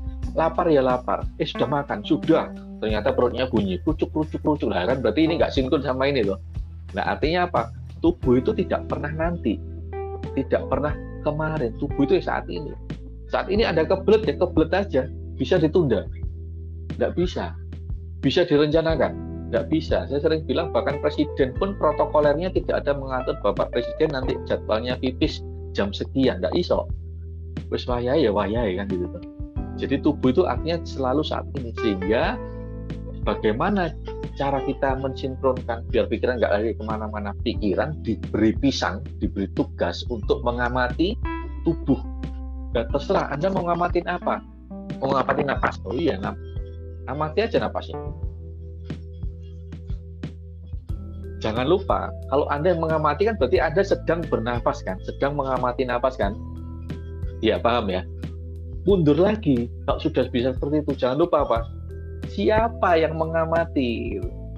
Nah ini kuncinya di situ. Jadi kadang orang bermeditasi bingung apa sih itu? Karena tidak sadar oh iya udah ngamati nafas ya bagus saja cuman itu jadinya cuman apa mindfulness, mindfulness. ya nah mindfulness mundur lagi lebih dalam bahwa siapa sih yang sedang ngamati gitu apa yang diamati kan gitu. Jadi ngamati napas kan nggak sadar kalau sedang mengamati kan gitu. Nah, oh iya ini aku seperti yang saya sering share di kelas. Siapa yang ngamati? Nama lahirku siapa? identitas as, asliku awal tuh siapa oh bagus oh ini bagus dan menarik nafas oh ini sedang mengeluarkan nafas nah gitu terus. Jadi lakukan pengamatan pada tubuhmu sendiri maka pikiranmu akan hening dengan sendirinya atau pikiran diperhatikan aja. Mikir apa sih? Dilihat aja dilihat. Aja. nanti jangan sampai terlibat ya pak ya? Karena hmm. iya diamati didelok tok disawang tok. Sekali lagi prinsipnya sama. Karena ada atensi apa jadinya? Kolaps. Kolaps. Uh, rumus rumusnya kan waduh loh iya rumusnya apa sama. Coba dibaca lagi teorinya yang saya berikan itu. Sama. Jadi sembarang kali harus pakai itu. Wis enak ya seperti itu. Gimana Mas Novan? Itu kunci untuk untuk ini untuk uh, kesadaran Anda meningkat. Kalau Anda tidak pernah me mengalokasikan waktu mengalokasikan waktu untuk melakukan hening kontemplasi tiap hari ya susah meningkat karena kita terserap terus. Dan memang harus dilatih. Harus dilatih berjarak. Makanya kalau mau mulai besok no complain dua kali 24 jam. Dan yang sudah pernah siapa kan? Teman-teman sering tak kasih tahu itu ya. Terus tidak oleh komplain plus pokoknya. Harus komplain jempet tak apa ngempet. Eh memang latihan tuh. Harus komplain hmm hmm nah gitu 24 jam mulai jam sekarang uh, uh, sampai ngantuk ya oh tut itu tidak apa-apa tidak boleh komplain Pak, di mulutnya Coba dilatih. Pak. Enggak komplain tapi. Iya, namanya latihan ya enggak apa-apa toh. Namanya latihan, tapi habis itu kan sadar loh, aku cek komplain lah kan berarti itu. Saya pelajaran. Kan aku, cek komplain. Nah, Seneng deh, seneng, seneng, seneng. Artinya kan gini, eh, apa namanya? Seperti saya pernah bilang itu bahwa eh, kekeliruan itu tidak memerlukan hukuman. Tapi yang diperlukan adalah menyaksikan kebenarannya. Jadi oke okay, komitmen nggak komplain ya satu kali 24 jam lah. Nggak komplain tapi cek mangkal oh ya berarti kan aku cek salah kan. Jadi nggak usah dihukum lah tapi kan eh, kita menyaksikan kebenaran tentang diri kita sendiri. Oh gitu apa gitu. Yang penting mau ngakui ya pak itu ya. yang komplain dalam hati itu komplain juga. Iya termasuk. Iyalah. Iya. Kenapa komplain itu kan lahir batin wis? Lost doll bapak wis. Ah. Gak ya tapi. Ya, gitu. Sudah pernah kan beberapa kali? Eh, coba lah coba lah gitu lah. Nggak boleh komplain. Nggak boleh komplain ngingetin juga. Lo kamu kok komplain? Ah, mengkomplain orang komplain ah. Mengkomplain orang komplain juga boleh ya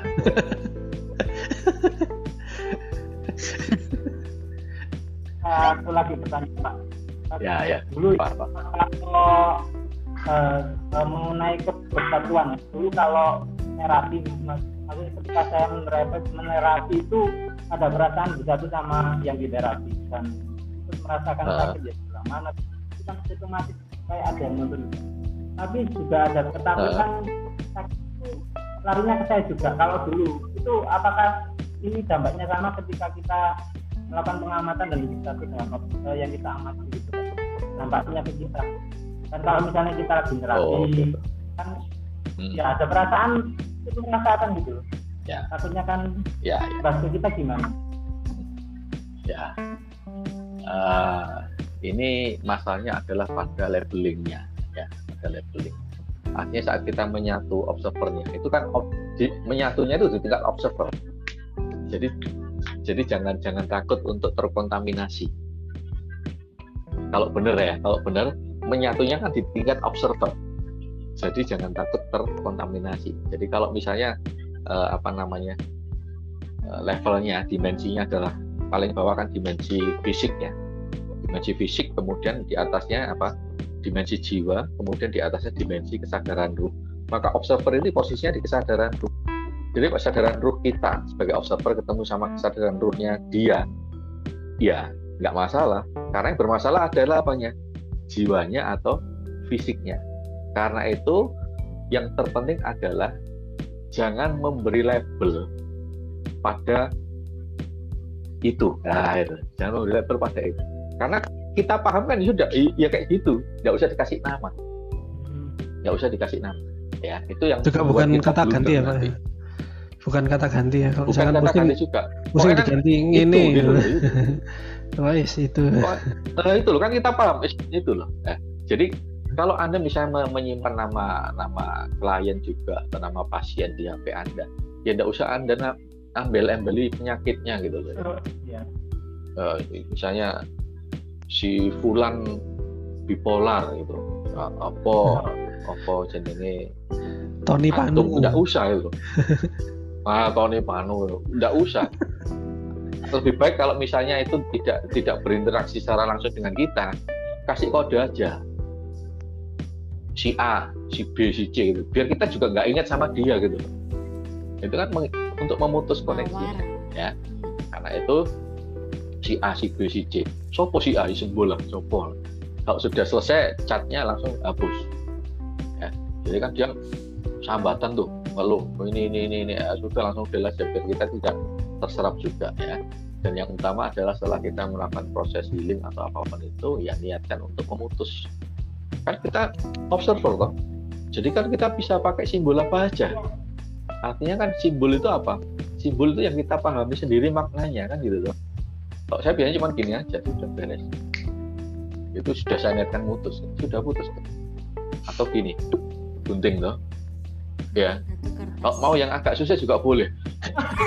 Ini kan kan lama nggak gaji nih ya. Kesuwen loh apalagi sambil goyang gini pak. Lah ya. Kesuwen kok kesuwen ya lah. kelamaan.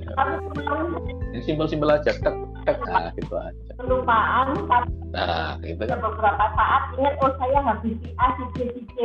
Eh, begitu ingat saya putus satu-satu gitu pak. Iya apa-apa. apa ya? Itu untuk menghindari keterlibatan sirkulasi energi. Kalau enggak gitu muter terus. Apalagi kalau enggak kita memang kalau enggak ya sapu energi. jagat boleh ya pak ya? Sapu jagat Boleh, langsung cuci boleh. tangan gitu ya. Ah, ah, langsung cuci tangan. Kipas-kipasin cuci tangan itu ya. Di bawah air yang mengalir ya. Hmm. jangan yang muncrat. Ya. susah nanti basah semua. Jadi airnya gitu jangan di air mancur kan Hmm, jangan air yang berhenti misalnya air comberan gitu nggak boleh. Ah ah ngangen nih gue ya iki. Lucune gitu ngangen nih. Lucu deh. Mi mi mi mi Jogja mi Jogja. jadi gitu ya. Ayo ayo ayo baik mungkin ada lagi yang Jadi mau gitu, ya. sharing-sharing pengalamannya terus gimana progresnya yang itu pak tulisan oh iya eh Nah, eh siapa delete, Rita? no. jadi enggak ini ayo Saya masih tulis separuh. tulisanmu mana Ayo kan kita kan. saya kita tanggal biru sih ini aku masih nulis masih proses terakhir dulu. 25 ya Oke. terakhir Ya. tanggal 25 ya oke Oke. aku sambil ngedit dulu Ya. soalnya Siap, gini teman-teman juga eh, apa namanya juga eh, boleh lah men- menulis itu kan bebas ya menulis itu kan bebas anda bisa nulis apa aja tetapi tetap saja eh, meskipun anda tidak pakai bahasa baku sih tidak masalah tapi saya sarankan anda pahami lagi tentang eh, tata penulisan apa IYD jadi pemakaian akhiran awalan itu harus paten jangan di jangan disepelekan ya. jangan disepelekan artinya misalnya gini anda harus paham di itu sebagai kata eh, kata tunjuk untuk menunjukkan tempat atau sebagai awalan bagaimana kalau itu sebagai awalan ya jangan diberi spasi kan gitu. iya kalau di menunjukkan tempat ya harus diberi spasi Diberi spasi. Nah, kan gitu. nah Hmm. saya saya agak lamanya kan melili itu loh kayak gitu-gitu loh kan gitu loh. Curhatannya di editor apa bukan tempat. Dikasih spasi waduh ruwet ini. Curhatannya editor sih jadi ini ini tuh harus harus pakem ya. Kalau pe- pe- pe- penulisan tuh harus tetap pakem. Anda pakai bahasa pop nggak masalah gitu ya. Kalau yang kayak gitu-gitu itu kan prinsip ya iya Makanya nak ngumpul di DC. Susah tuh saya. ngumpul di DC. untuk yang ngumpulin terakhir tolong jangan dikasih titik koma ya biar tambah ngeluh nanti ya jadi kayak gitu-gitu harus diperhatikan ya harus diperhatikan ya. nanti ngomong aja Kemudian pak keyboard saya titik komanya rusak Ah, iya. Pak ini tipu loh, tipu kok bolak balik gitu loh. Pemakaian huruf kapital. Itu juga juga diperhatikan ya. Kapan kita harus pakai kapital? Misalnya itu ada penegasan ya. Uh, ya pemakaian huruf kapital kan misalnya uh, menunjukkan suatu tempat suatu kota atau apa itu kan diperhatikan lagi di awal kalimat penyebutan nah, misalnya sebutan untuk sapaan orang lain. Nah itu diperhatikan. Kalau nggak gitu aku aku mau coba lu. Soalnya terus terang saya nggak bisa kalau ngelepas ngelepas gitu asal kok ya nggak bisa saya saya harus teliti itu. Meskipun ya karena sakit banyak yang mesti ada yang luput juga kan itu. Tapi lamanya ya itu loh. Itu tadi editor itu ya susah mumet. Tapi ya nggak apa-apa lah gitu. Kecil-kecil ya kecil-kecil. Ya pak. Jadi lebih lebih lama ngeditnya itu daripada ngetiknya. Ngetik kan langsung cepet ya nah kalau ngedit itu kan harus baca satu-satu kalimatnya. Oh, nah, hapusin spasi satu-satu itu susah loh. Lama jeda ke sini lagi jeda kontrol panah kanan nggak gitu. Ya. Kita kapan ini? Ngumpulkannya ini? Terakhir 25 ya? Coba latihan ya, belum terakhir. Terakhir 25 25 ya? Aduh. Ya. Profilnya mas Novan profilnya belum? mas Novan profilnya belum 25 minggu depan ya berarti? Ya minggu hari minggu depan. Hari minggu hari minggu lagi. Oh, iya. setelah itu kita merayakan dengan makan mie lontong sih enak enak Gak enak naik gempa kayak naik gempa kayak enak. Naik gempa kayak enak. Kan ada jadi ya kalau makan kayak ke mana gempa. Jadi nggak enak ya itu enak. Melayu metu kafe gitu ya iya ya. Iya. Makannya tanggal 11 saya Mbak Wi. apa? Makannya tanggal 11. nolak wes bar. Juni, sok Juni ae.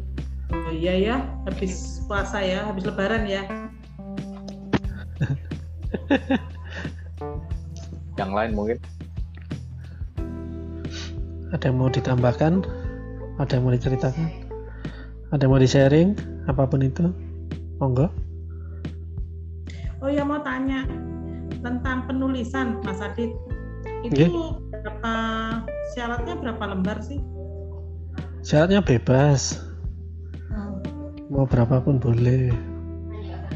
Tapi tanya senior mungkin yang lebih jelas. Berapa lembar Mas? Bagus Pak Bagus? Kalau lembarnya relatif ya karena kalau misalnya fontnya ukuran 70 poin kan satu lembar cuma satu font aja itu bisa berlembar-lembar itu ya. Nah, maka kan harus harus ada syarat ketentuan berlaku misalnya eh, apa namanya fontnya Minimal. ukurannya 11 poin gitu ya.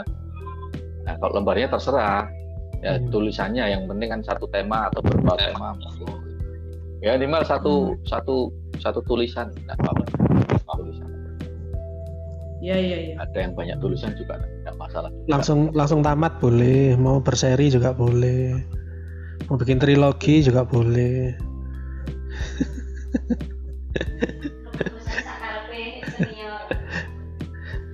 Iya.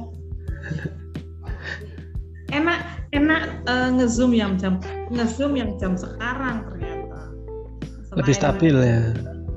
Heeh, Hmm. sinyalnya bagus terus orang tek lewat itu suara apa namanya? Suara kayak eh, tiang listrik dipukul ya tadi? Eh, enggak lah. Jam tak- dindingnya bagus Mbak itu. Oh iya oh iya. yang yang dikira kereta api bukan? Iya. Oh ya itu jam dindingku itu. Oh. Uh, soalnya waktu ya apa tanya apa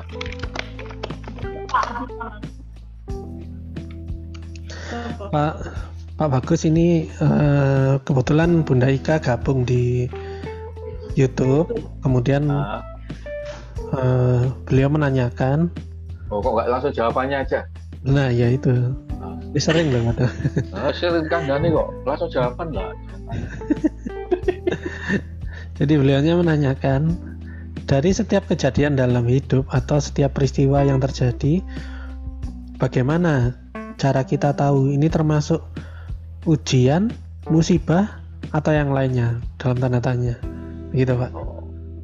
Jadi gampang aja. Bagaimana cari kita tahu ya? Cari aja. Bagi kita itu apa? Gitu aja kan beres.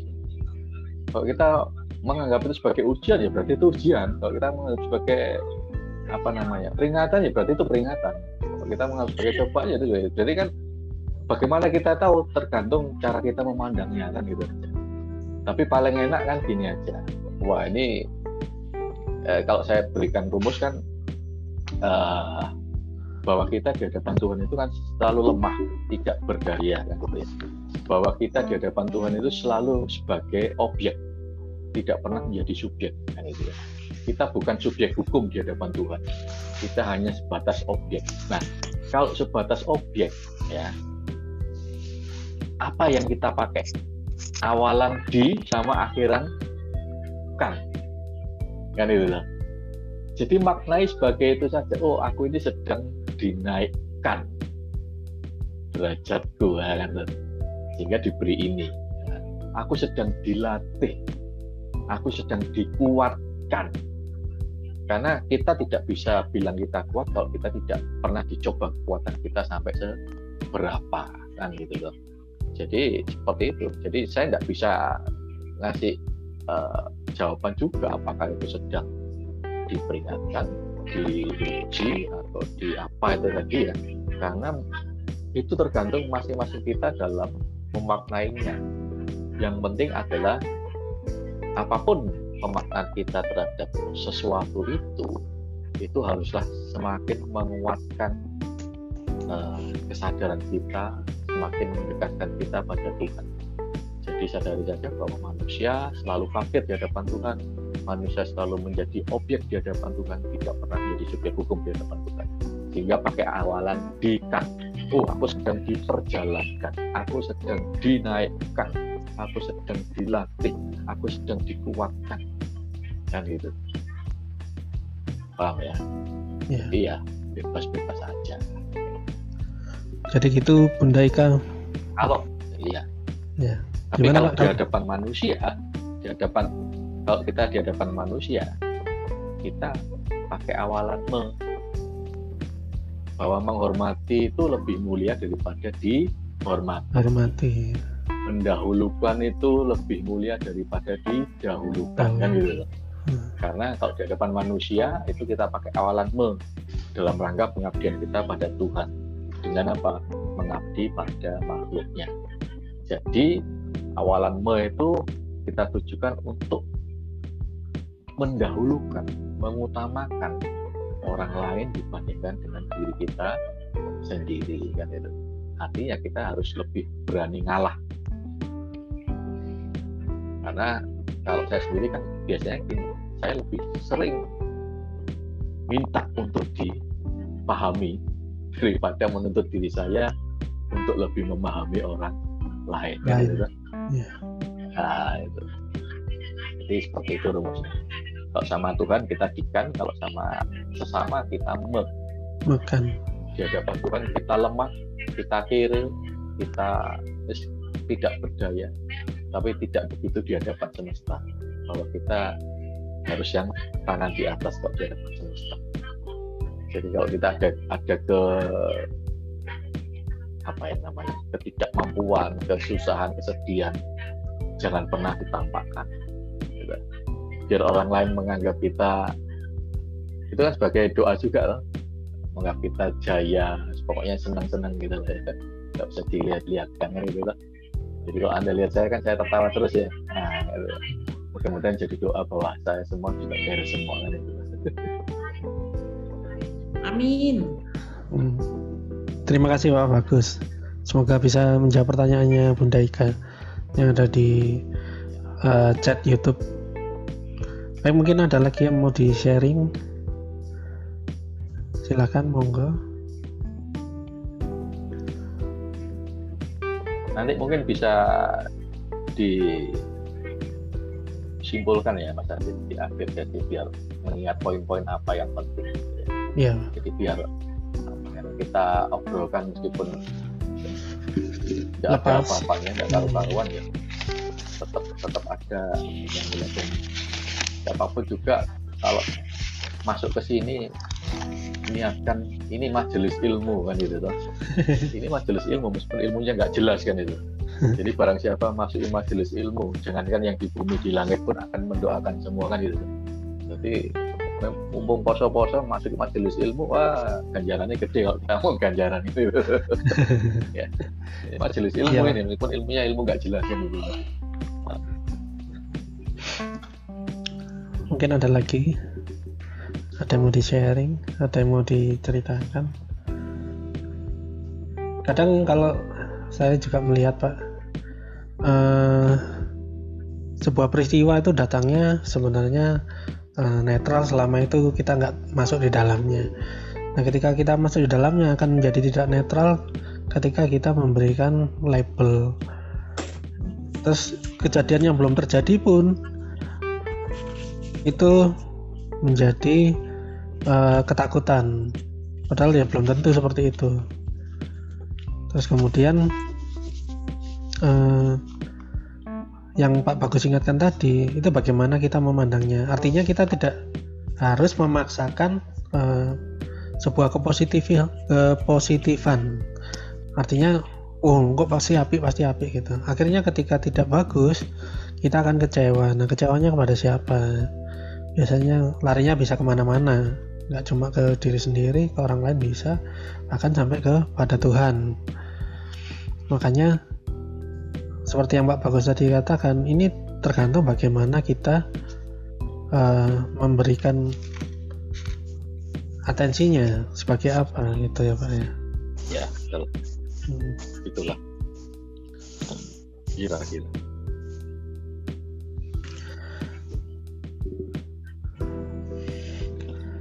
apakah ada lagi yang mau di sharing atau ada rencana ke depan? Mungkin ada usulan untuk obras selanjutnya? Yang kita kan mau adakan obras yang offline. Supaya nggak online terus ini. Setelah lebaran. Ah siap. Nah, siap. Anu mau tak tambahi Mas Adit? Ya monggo. Tentang eh, belajar eh, membuka pengamatan melalui nafas. Tadi kan Pak Bagus menjelaskan cukup banyak tentang pengolahan nafas tadi. Kalau nafas pendek-pendek, cara pengendaliannya adalah kita mengambil nafas yang panjang sampai akhirnya menjadi normal. Terus satu lagi dengan tentang nafas adalah menyatukan nafas dengan sesuatu yang mau kita tuju misalnya ya mungkin kalau salah ya maaf Pak Bagus tapi menyatukan nafas itu kita memberi men- memberi nafas pada menafasi apa menurut tadi kalimatnya itu itulah gitu menyatukannya sehingga nafas kita lalu nafas dia nafas kita nafas dia akhirnya menjadi dua. senior senior kumat apa oh? kenapa mbak cokot jaran jangan kan itu Nah, terus seperti itu. Jadi nafasmu di nafasi saja. Terus membayangkan eh, senangnya kalau misalnya itu terjadi. Itu untuk kita bisa me- me- me- me- me- mewujudkan apa yang diinginkan. Terus apa lagi? Yaitu atensi kalau tidak ada jadi kalau misalnya tidak ada atensi maka, maka tidak terjadi disattention, disconnection, disorder, disintegration dan disease. Udah. ya Ya. jadi apa pun peristiwanya itu sebenarnya ketika atensi kalau atensinya baik ya jadinya baik kalau atensinya buruk ya pasti buruk Ya. seperti itu ada yang mau kita beri atensi baik Ya.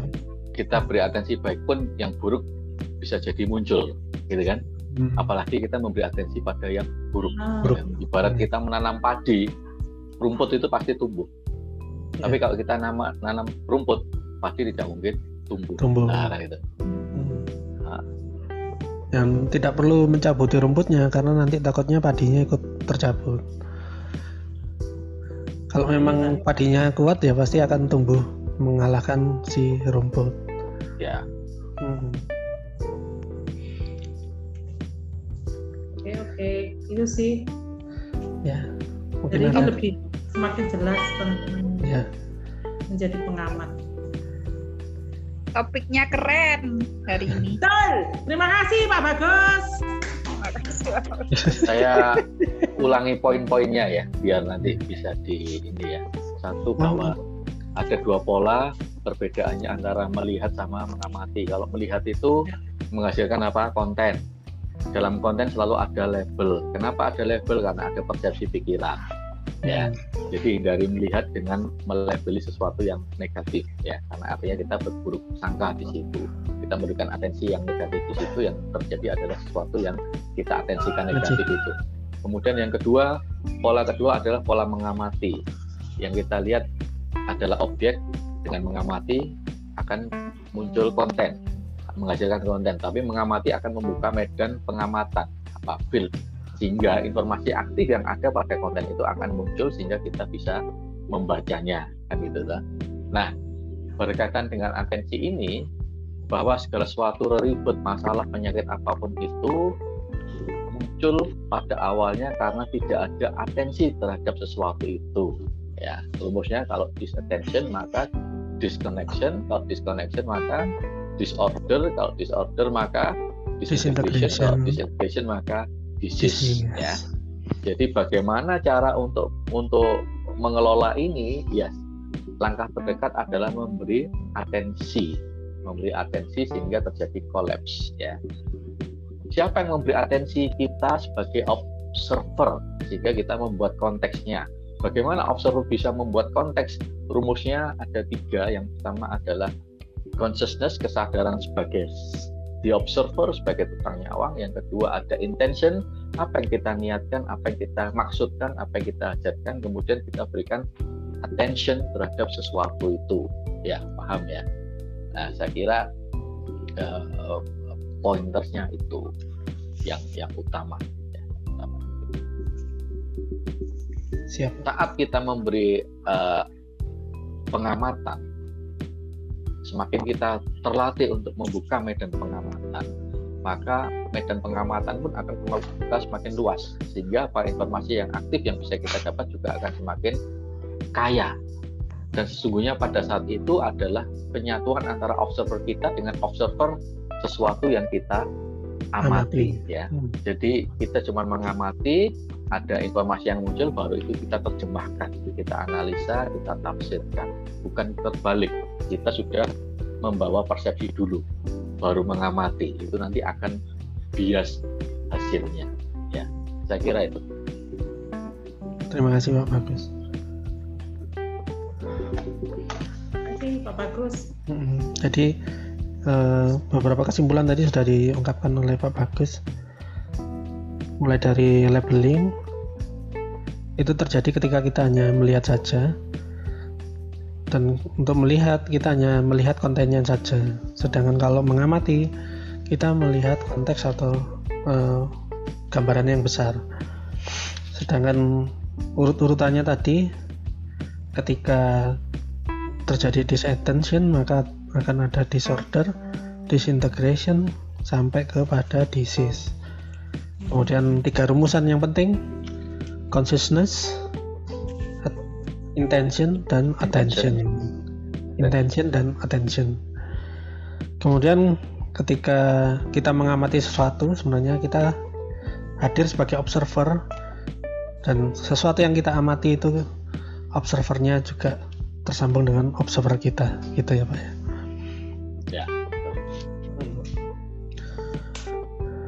Jadi mungkin ada lagi yang mau ditambahkan uh, oh iya yes. anu satu lagi aja ini ter, uh, yang iya, dikatakan Mas Andi tadi bahwa observer kita ter, terhubung menyatu uh. dengan observer sesuatu yang kita kita amati. apa kita amati ya uh. dalam arti ini bahwa sesungguhnya segala apa pun bentuk ciptaan segala apa pun bentuk ciptaan masing-masing punya hati maka berhati-hatilah dengan hati-hati yang lain itu nah, hmm. biar apa biar kita tetap selalu bisa selaras ya sekali lagi yeah. bahwa segala ciptaan masing-masing mempunyai hati meskipun hatinya bukan seperti hati kita kan tapi mereka juga hmm. punya hati.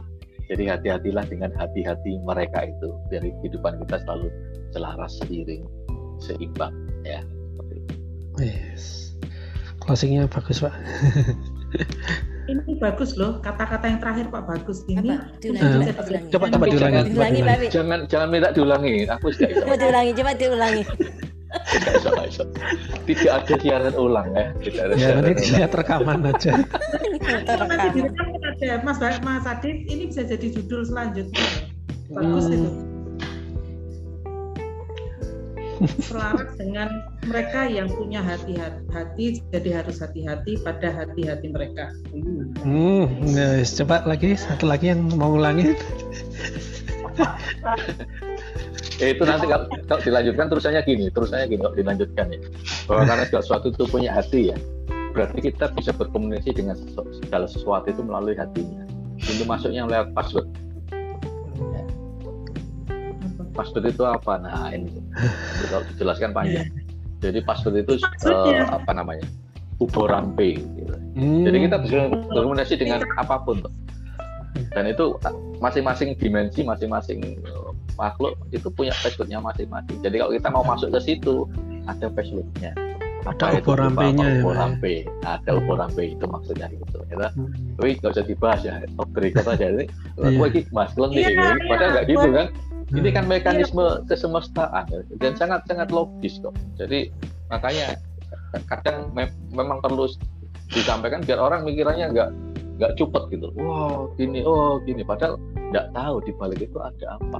Kok kita ada project aja perlu ngobrol kok kan gitu tuh. Ayo coba yang main project kan perlu PDKT juga kan ngobrol gitu. Ya apa? Ya, ya kan ada negosiasi gitu. Ya ada negosiasi. Nah ini negosiasi pak namanya kes- negosiasi Ya, negosiasi. nah iya itu ya pak ya. Negosiasi. Nah, jangan dianggap sebagai apa namanya kesyirikan kan gitu loh. Hmm. Wangel nek Kita- sih Neg nego toh, ah nego. Hmm. Nanti oh, ngapain sih pakai nego-nego lah? Wong kita jual beli aja kadang pakai tawar menawar kok gitu. Gitu. Untuk mencapai mencapai apa? Taraf kerelaan masing-masing. Oke. ya kesetaraan rela akad itu kan kalau dalam ini kan pasti harus ada akadnya akad Hmm. itu apa kerelaan masing-masing pihak rela itu namanya akad di situ Oh. di negonya itu. Ah gitu. Iya judul bagus itu passwordnya oke. Ini berapa oh, bagus bagus toh tapi toh bagus bagus bagus bagus konak konek gitu. ya jadi kalau dipanjangkan itu bisa bisa panjang. Jadi bahasanya itu bisa luas. Jadi kita tidak Hmm. mudah cepet nalar ya. Kita bisa memandang sesuatu itu nyantai teori oh ternyata gitu oh ternyata gitu. Ya bisa sampai Memang sahur harus kira. ah ya itu itu tambahan aja untuk masalah Ya. hati tadi ya. oke terima kasih pak ya itu mbak Vin no. di bahasa apa plan ya Pak? rahasia apa oh ya Hmm. bisa bisa bisa. asalkan anu apa namanya kita sudah terbiasa membuka fieldnya ya nah, itu nanti bisa ya. makanya berlatih mengamati dulu biar fieldnya buka kan.